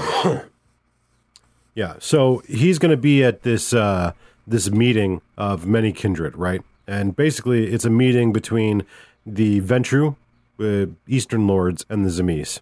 And there's going to be various other individuals there, but supposedly this Vlad fella, this Vlad Tepes, is going to be there, and so your sort of uh, your characters are being assigned to go and like retrieve him, to lure him to Radu, so Radu can figure out what they're going to do. Or you know, they're going to embrace him. So, essentially, there's uh, he's been assigned to bring him back home. That's that's his, but he can't leave. He can't go. So he, uh, relying on you, you guys get to go. Your your player characters get to go. yeah, you get to you get to be emissaries and and do the convincing and and you take this travel and you uh you you're traveling to Hermannstadt Castle, right? Castle Hermannstadt. right. And uh, uh, uh, again, you meet in a dark, dank basement somewhere, but it's actually not a dark, dank basement. It's uh, what appears to be like a giant chessboard. Right? Weird. Uh, right, right. Very weird. But you get to meet, um, you get to meet uh, uh, Prince Otto and the Ventrue Inconnu Dominus, which I'd never heard of Dominus before. I don't know if it, like, is he in some other book somewhere? What Dominus the title? No, Dominus the Ventrue. Right. It's it's a title. Also, if it's a Roman title, but that's all right. That's uh, uh, I've no, I've not heard of him anywhere but this book. Yeah, so he's he's like a thousand year old vampire, and uh, yeah, so um, basically, what ends up happening in this is um, it's it's very. I'll, I'll- just put it like this: it's very. It has a very LARP feel. Most of the scenes in this book, and correct me if you think differently, but most of the scenes in this book have a very LARP feel. I don't Right? think it's kind of like you're, you're in a you're in a big room now. Your players get to go chat. To me, this just seems like a lot of work as a storyteller. Now, if I could just interject here real quick, Mm-hmm. remember me telling you there's a similarity between how these chronicles were written and how the Giovanni chronicles were written. Yeah. Now, remember what it says: the Giovanni chronicles were written for a live action format. Yeah. That's possible. Right. That's why you're seeing it. It's they're they're following that format at least. Yeah, totally makes sense. Um, and, and I, I don't have a problem with it. It's just for me as a storyteller, I'm like, oh, this would be great as a LARP. I get 30 people present, and I've got myself a game. I, you know, decent little one shot. Um, but that that will continue throughout the, the course of this book, I think. Um, so basically, what ends up happening is arguments, um, but th- it's a lot of politicking. It's a lot of like uh, statements not being made. Well, here's one thing that they they make very clear in here is that Dominus, this thousand year old Ventrue, uh, as soon as you walk in the door, he he's his presence is just a, a blaze. He's just he's just got majesty going. He do- he he has no times f- to give fucks. He's just I'm here. I am powerful, potent elder. Do not fuck with me. Um, and then uh, the Tzimisce, uh, Rustovitch, the voivode of voivodes, uh, does not have the luxury of so much presence. He's just a badass by sheer presence of his of his charisma. The voivode of voivodes. Right.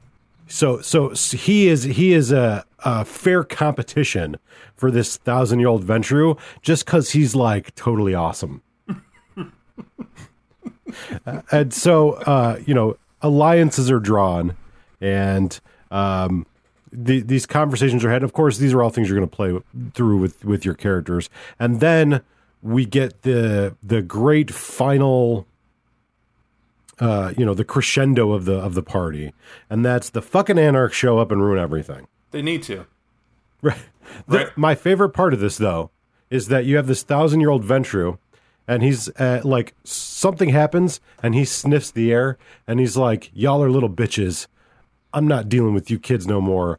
I'm leaving. Also, the castle's on fire, so see you later." And he leaves, and everybody's like, "What? Castle's on fire?" Now this dude smelled the fire from way back from from like the gates, and and and was like, "Peace, I'm out." And so, go ahead. I, I, I do, it's something different, but keep going. I don't want to ruin your role here. No, no, but basically, uh, uh, the at, at some point, your player characters, your goal is to convince Dracula to go with you. Um, you know, whether it's because you've supported his efforts in the past or because you're going to the cat. Essentially, your job is get Dracula to go with you to go back to his own castle so he can talk to Radu. Right, right. And uh, the thing I wanted to point out before we, we move past this, it's it's something I forgot. I glanced at my note on it. The uh, uh, Dominus adventuring kind of the part where I was like, Dominus, why is he? Ma-? I I wrote it off almost completely because um, I hated the way they shame you into playing him. right, right. Yeah, he uses majesty and stands in here and whatever, but they're like, he's the ancient one. He's the Ventrue Inconnu who walks in. Why is the Ventrue Inconnu involved in anything? They're not supposed to, but this one is. Okay, all right. Well, now that he is, we're just going to warn you. In order to play him, you got to understand that less is more. Right? Don't actually use any of his hidden disciplines unless Right. unless they're absolutely positively necessary. And and when a thousand year old vampire is forced into a situation where he must show off his strength, something's gone very wrong. Right. Right? As if to be it, rolling dice is a waste of your time. Don't even bother. Do what you got to do. Do Yeah, what just you make it gotta happen. Do, right? And it's like, well, at this point, your characters are elders. Right. Right. Right? Absolutely. Right. So- but you're not a thousand years old. Right. Right. You're only it's but you get my point. They're they're at least a pack. He's one guy you know what I mean? There's stuff in here where it says he's here as as literally the plot hammer. Right. Ba- yeah, basically. A- And and so the castle gets burned down. It's it it has a very when when I say like a LARP feel to it, that's how like every LARP. It's here's a big meeting and then something fucking terrible happens at the end and everybody has to leave, right? Right? It's like the gang shows up and machine guns the place and now you have to flee. it, even happened in the dark ages. The Anarchs showed up, lit the building on fire, and now you have to go. But you get the opportunity to help Vlad escape and take him to the, his own castle, right? So that's the long and short of it. So you arrive back at the castle, and you have a conversation with Radu, who seems distracted. He's immediately wants to talk to Dracula, but before he does that, he wants to talk to the characters. Like he, Dracula gets to wait to fuck off into the other room while he talks to your characters, and basically he's like, "Oh man." I, I was to make the decision, but it seems like Yorak has made it for me and summoned me. I'm really surprised he hasn't just like dominated me to, and then he does that thing where the elder at right at that precise moment crushes your will and he goes, "Oh, there it is. There's there's all there's all oh Yorak telling me what I got to do." So, uh you have to take Dracula to to see Yorak at the the Flesh Cathedral, the Cathedral of Flesh. And that's important. Well, it's important because you you get to go you you get to go take your your players to the Cathedral of Flesh. Um, this is one of those parts of the book where I was kind of like, oh, well, I'm really entertained by the description. I'm really entertained by the thing that you're entering, but what happens is um i don't know should we should we mention what happens in here Oh, please do. I have uh I, I talked oh, fucking hour, so I'm literally letting you feel Yeah. this, but yeah, No, no, no, no problem at all. But so basically, you you take Dracula to the Cathedral of Flesh, and you enter into this Cathedral of Flesh through a hidden cave, and um, you go in here, and it, it's it is every bit the horror you would anticipate it to be, and they do a pretty decent job of describing, you know, the the, the sort of hive mind entity that is this Cathedral of Flesh, and then uh, the cathedral attacks Yorak and diablerizes him and puke shits you out. Why? I don't. So Right. so here's here's their reasons, right? Here's one. Right. The legion of spirits who serve Kapala poisons the earth, ravaging Mm-hmm. to bring power to its lord and master. Remember, these chronicles are all about a war against Kapala, right. right? Uh, while fiends must sleep in the soil, blah blah blah. Uh, they basically it's it's Koldunic. It's like uh, they it gets corrupted. the poor little guy that cathedral loses its mind and rebels against its master. But I ask you, how in the flaming hell does a gigantic war ghoul diablerize Yorak?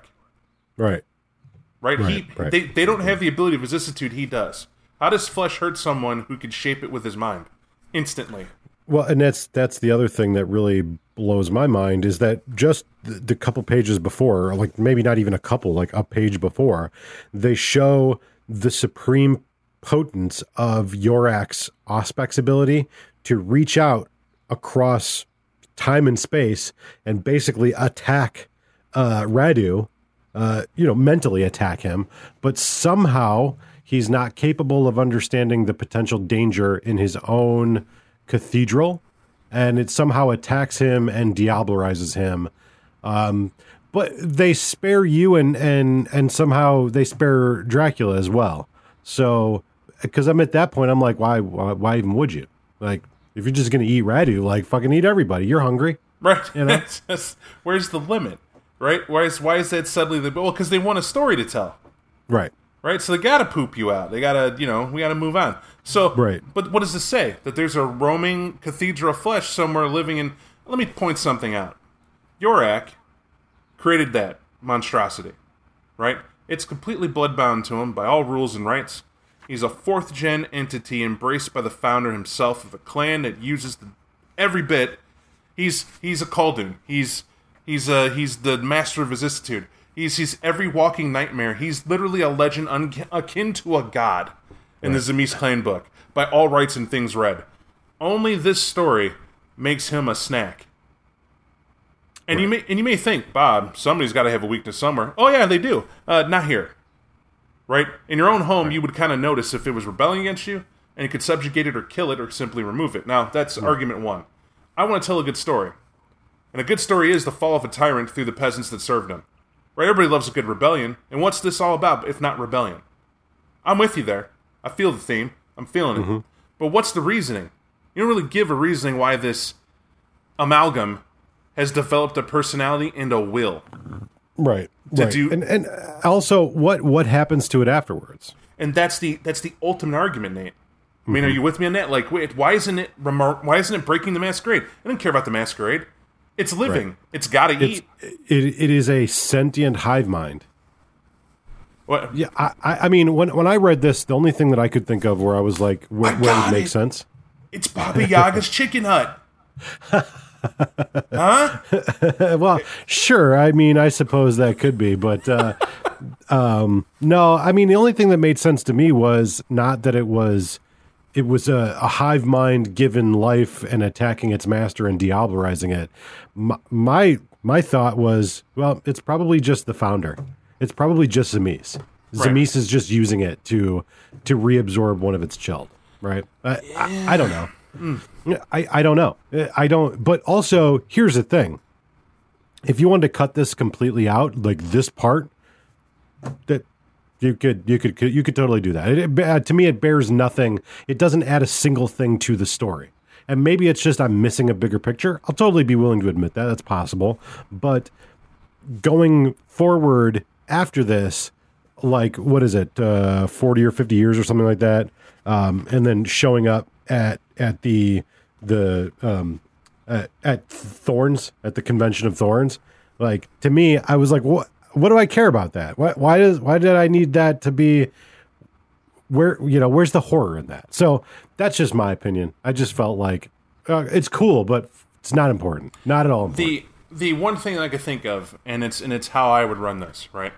I to run this and run players through it to experience this, it's because it's the greatest act that any vampire has done in terms of uh, bowing out of the masquerade issue and the coming Inquisition and the anarchs that would follow.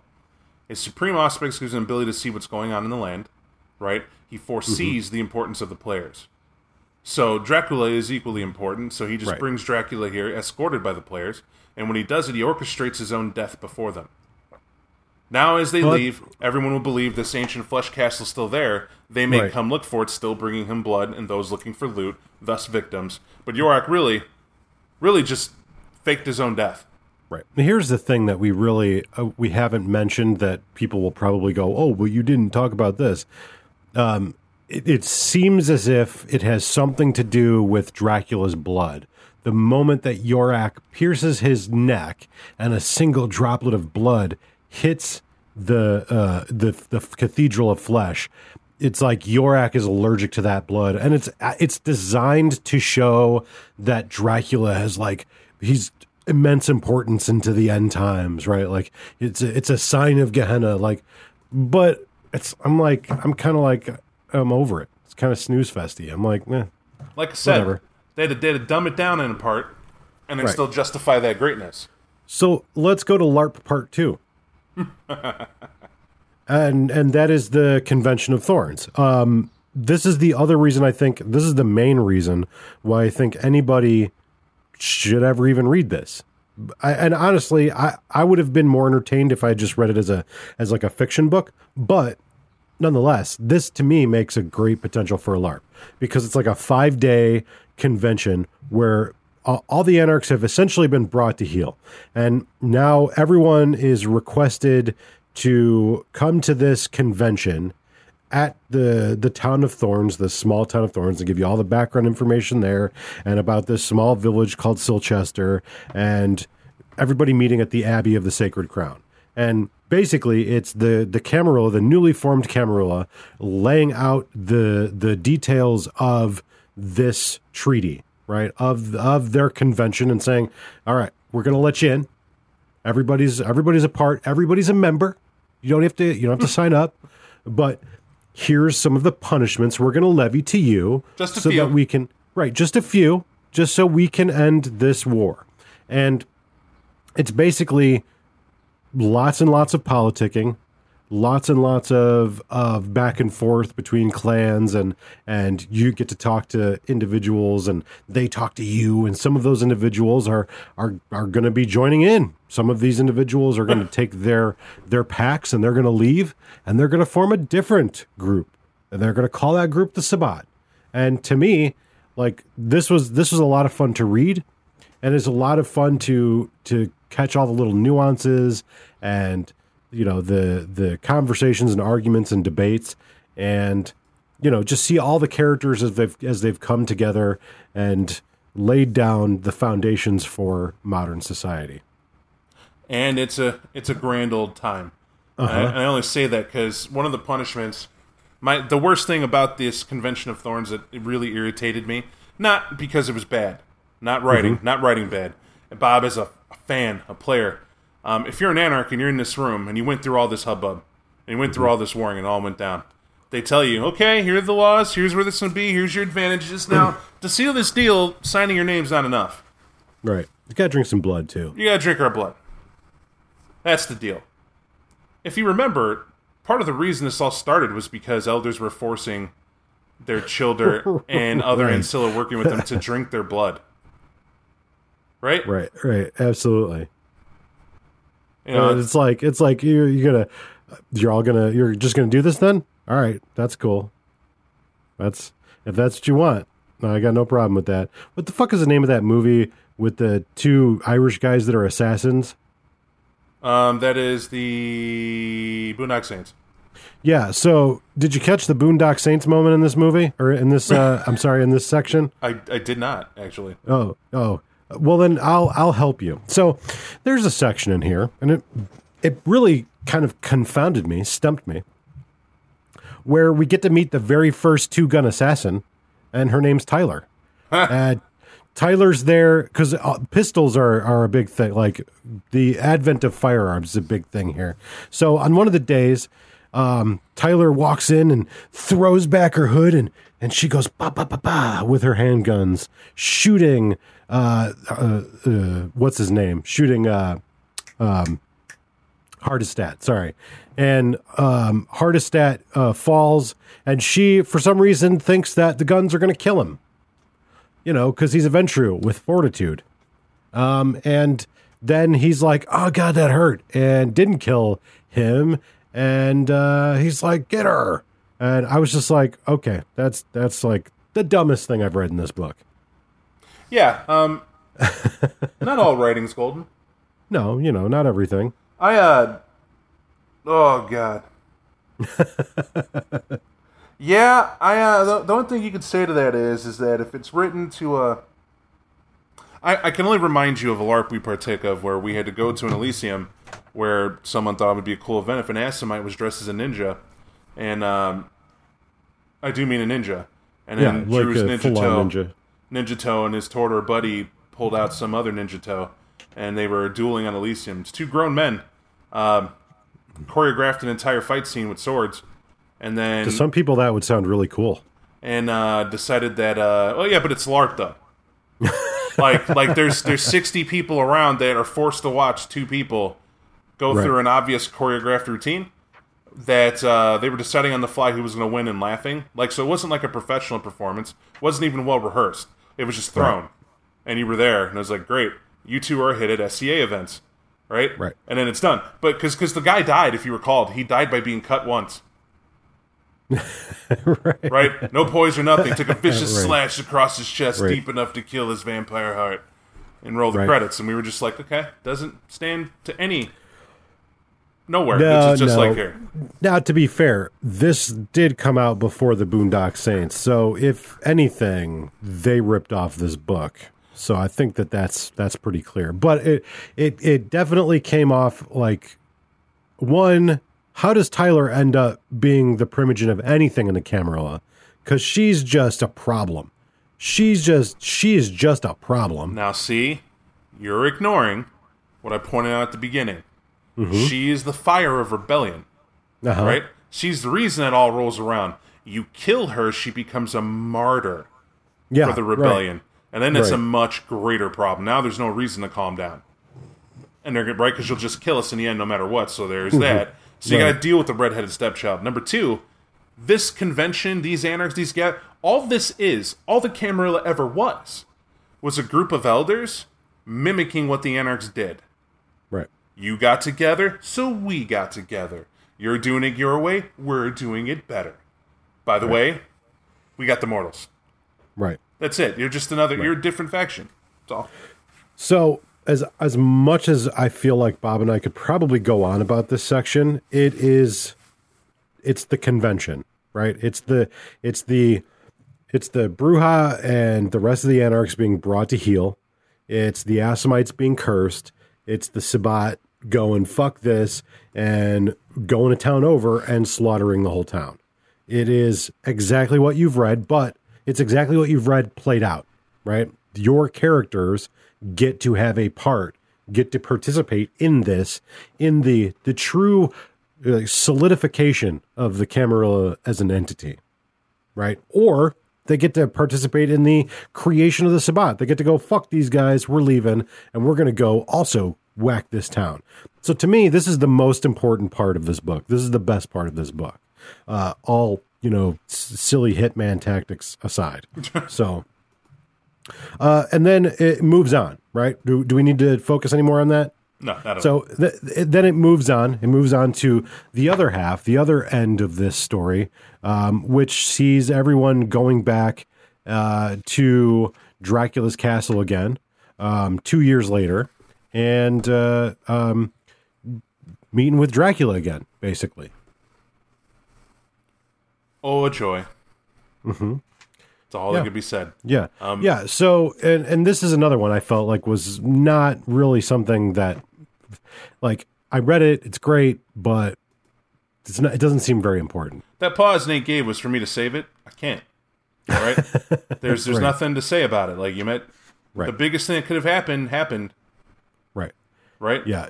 So you you get basically you get summoned again to um by by your old friend uh what's the Nosferatu uh builder um Zelios. Zelios. Yep. and he's like, "Hey, I need you to go. I, I need you to go to another castle and carve some runes in it. And if you do that, I'll give you this piece of jewelry that you once retrieved from uh, a gypsy to give back to Nova Arpad. Uh, See, I'll give this to you, and a book that I don't know, but you guys should know because you still have that gold plate, right? Do you remember the gold plate? The gold plate Yeah. used to to The key. Right. You got to translate all the craziness. So awesome. Here's another here's another piece of material to sh- to to get us a little bit closer to Gehenna and what's coming. Um, so you you go to Dracula's castle, and Dracula's like, "Hey, cool, come on in. Um, shall have a seat and carve some runes, and you just hang out for a while. We'll be all friends, good friends. It's awesome. It's, you know, it's what we do." Have a seat, carve some runes. Yeah, he's he's totally down. He has no problem. He he, he likes you guys. Um, and then uh, so you, you know you go and um, the next night or whatever, uh, one of the servants comes up the stairs. So there there's that's the other thing. There's like the this this like long stairway that goes up up to the castle top, up into the mountains, right, up into the Alps. Yep. And uh, it's just like the one where you just met Zelios, and they're like characters could make a correlation between that. It's not true. It's just a purely coincidence, but let their imaginations run wild. So, anyways, servant comes and he's like, "Oh man, there's these these demons down in the village and they're tearing everybody to pieces." And Dracula's like, "Those motherfuckers." And he sends you down. You know, he, he's like, "I'm going to go down there."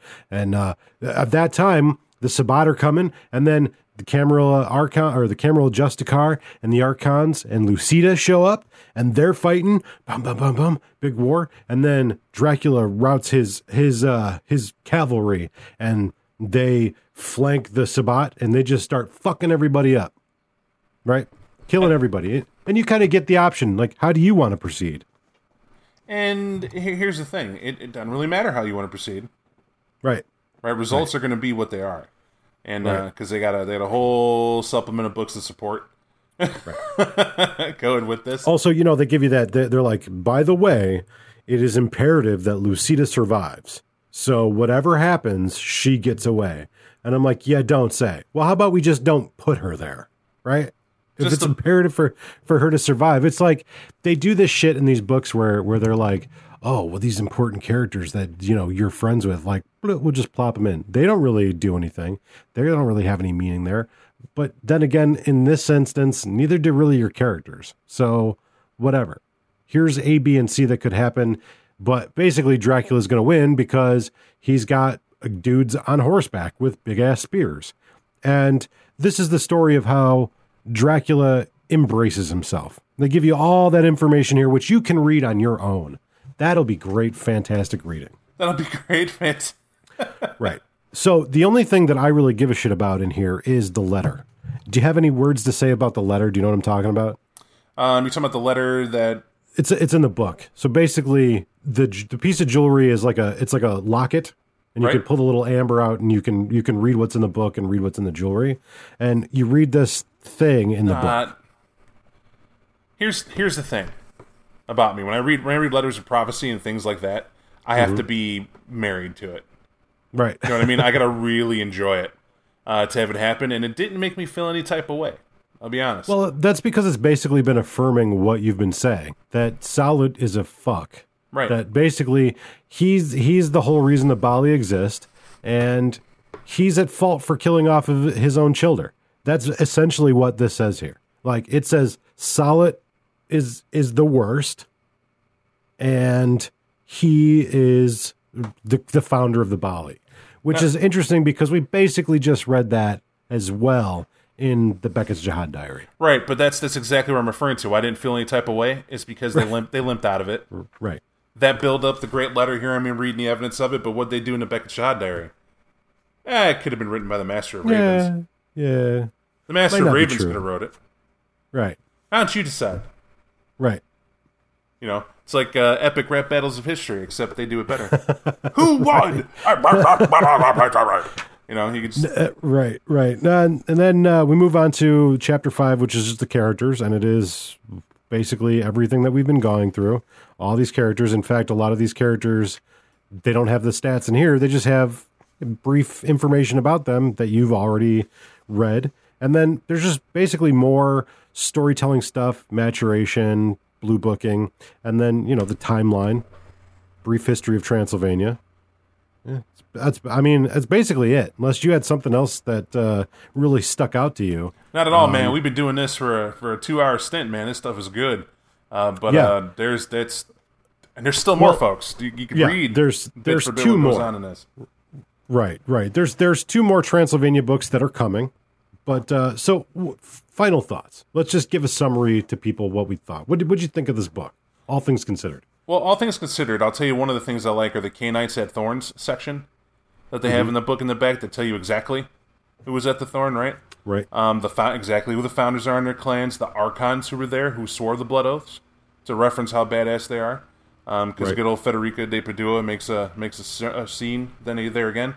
Then it tells you about the other Cainites that were there, as well. Aside from that, so it's letting you letting you know, you know, where Patricia Bolingbroke is billed as Brian to tribute. Shock, surprise, Myca Vykos was there. You know that stuff's cool because those are a lot of Easter eggs that people try to look up online and are like, "Is this true? Is this not?" Well, this book affirms it. right. There's it right there where you can see it, so I think that's good. Other than that, the beginning of the book explaining the history background, please, please, please focus on that to tell this. Like, if you're doing the Chronicles and if you know what is going to take place, find out what your players are into based on the history you give. Like, I, I would let them read in bullet point format all the hot points of what's going to go on and let them decide where they want to get to. Because the mess with Yorak and Dracula, him, you know, lukewarm at best. Um, there's there's a lot. This can go north and south, and people's opinions vary. Some want to think it's very cool to play through that. I would much rather encounter and embrace Dracula at this time. You know, make him the Child of Yorak because that makes sense. And he's and he's sitting there doing whatever. But also, then that creepy Lombok Ruthven connection can't be made, and you got to take that into consideration. So whichever flavor you want to go there story wise, Right. let your players dictate the flow of this entirety, and use the story here as possible seeds and things you could segue through that might make sense as your players dictate the progress. Right, right. I, that's that's kind of my my way of thinking too. And, and when whenever I run, if I do run like a module like this or some sort of chronicle, um, you know, I think everybody's instinct is to try to keep it as you know solidified into a single direction as linear as possible. And as a storyteller, when I basically go, okay, here's the world, I just try to step out of the way of the players, right? I want them to explore the world and do whatever they want to do, right? And so I, would say for me, yeah, of course you want to hit on, you know, the, this does the does the convention happen? Does it not happen? But you're going to know that in at the end of Transylvania Chronicles 1, right? You're going to know if things have happened to make changes and also really ass- like assess the scope of your chronicle, right? Just sure. because your players take actions doesn't mean everything is in it's it's changed for all time. You know, maybe the maybe the the, the treaty happens later on. Maybe you know they assemble for that convention 2 years later, 5 years later or maybe they don't at all. But yeah, I would say um all things considered, I I truly did enjoy reading this book. There's a lot of things that I would change for my tastes, one of which is the dialogue. Most of the dialogue in here as it's written, I find very corny. Uh, I'll I'll admit. I just I don't think when when characters are monologuing, I'm I'm kind of like, oh, I wouldn't I wouldn't say it that way at all. Like it just seems too corny to me. But I really enjoyed reading it, you know. And I I I read this book in two days, and I you know it it was enjoyable. I liked it, and but I was also glad when it was over and ready to see where it was going to go next. And So- to be to be hundred percent, like I said, can't stress enough the how this book is awesome. Um, and some points, just like you said, uh, the one thing I want to point out though for everybody is that this book is written for mass digestion. It's not it's not meant for me, not meant for Nate, not meant for just you. It's for everybody to grab and make their own. And I got to highlight that. And that's not a not an excuse for writers. It's that's the hardest part. That's the hardest part about writing a book is that you're trying to make it so everybody can enjoy it. Right, right. And so that's why you have sides that love it, sides that hate it, and keep that in mind.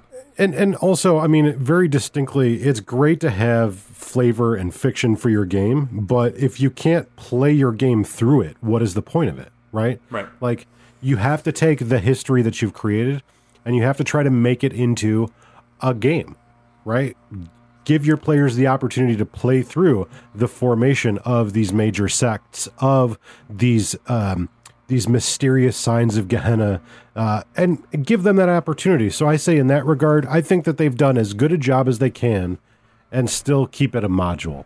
So I think so far, doing real well. Uh, you know, that's just my opinion. So, anyways, uh, Bob and I thank you immensely for listening. And uh, we will be back next week with Transylvania Chronicles 3, which I truly, I've never cracked. I don't know a thing about. I'm going to be reading it all for the very first time. So I'm looking forward to it. Just like with this one, I had no I had no expectations before this one. I didn't know it was involved. So, cool. All right. All right. Thank you, Bob. As always, it Well, has it was- been a pleasure. For me as well, my friend. And uh, we will talk to all of you next week. Thank you for listening. Yeah. Bye bye.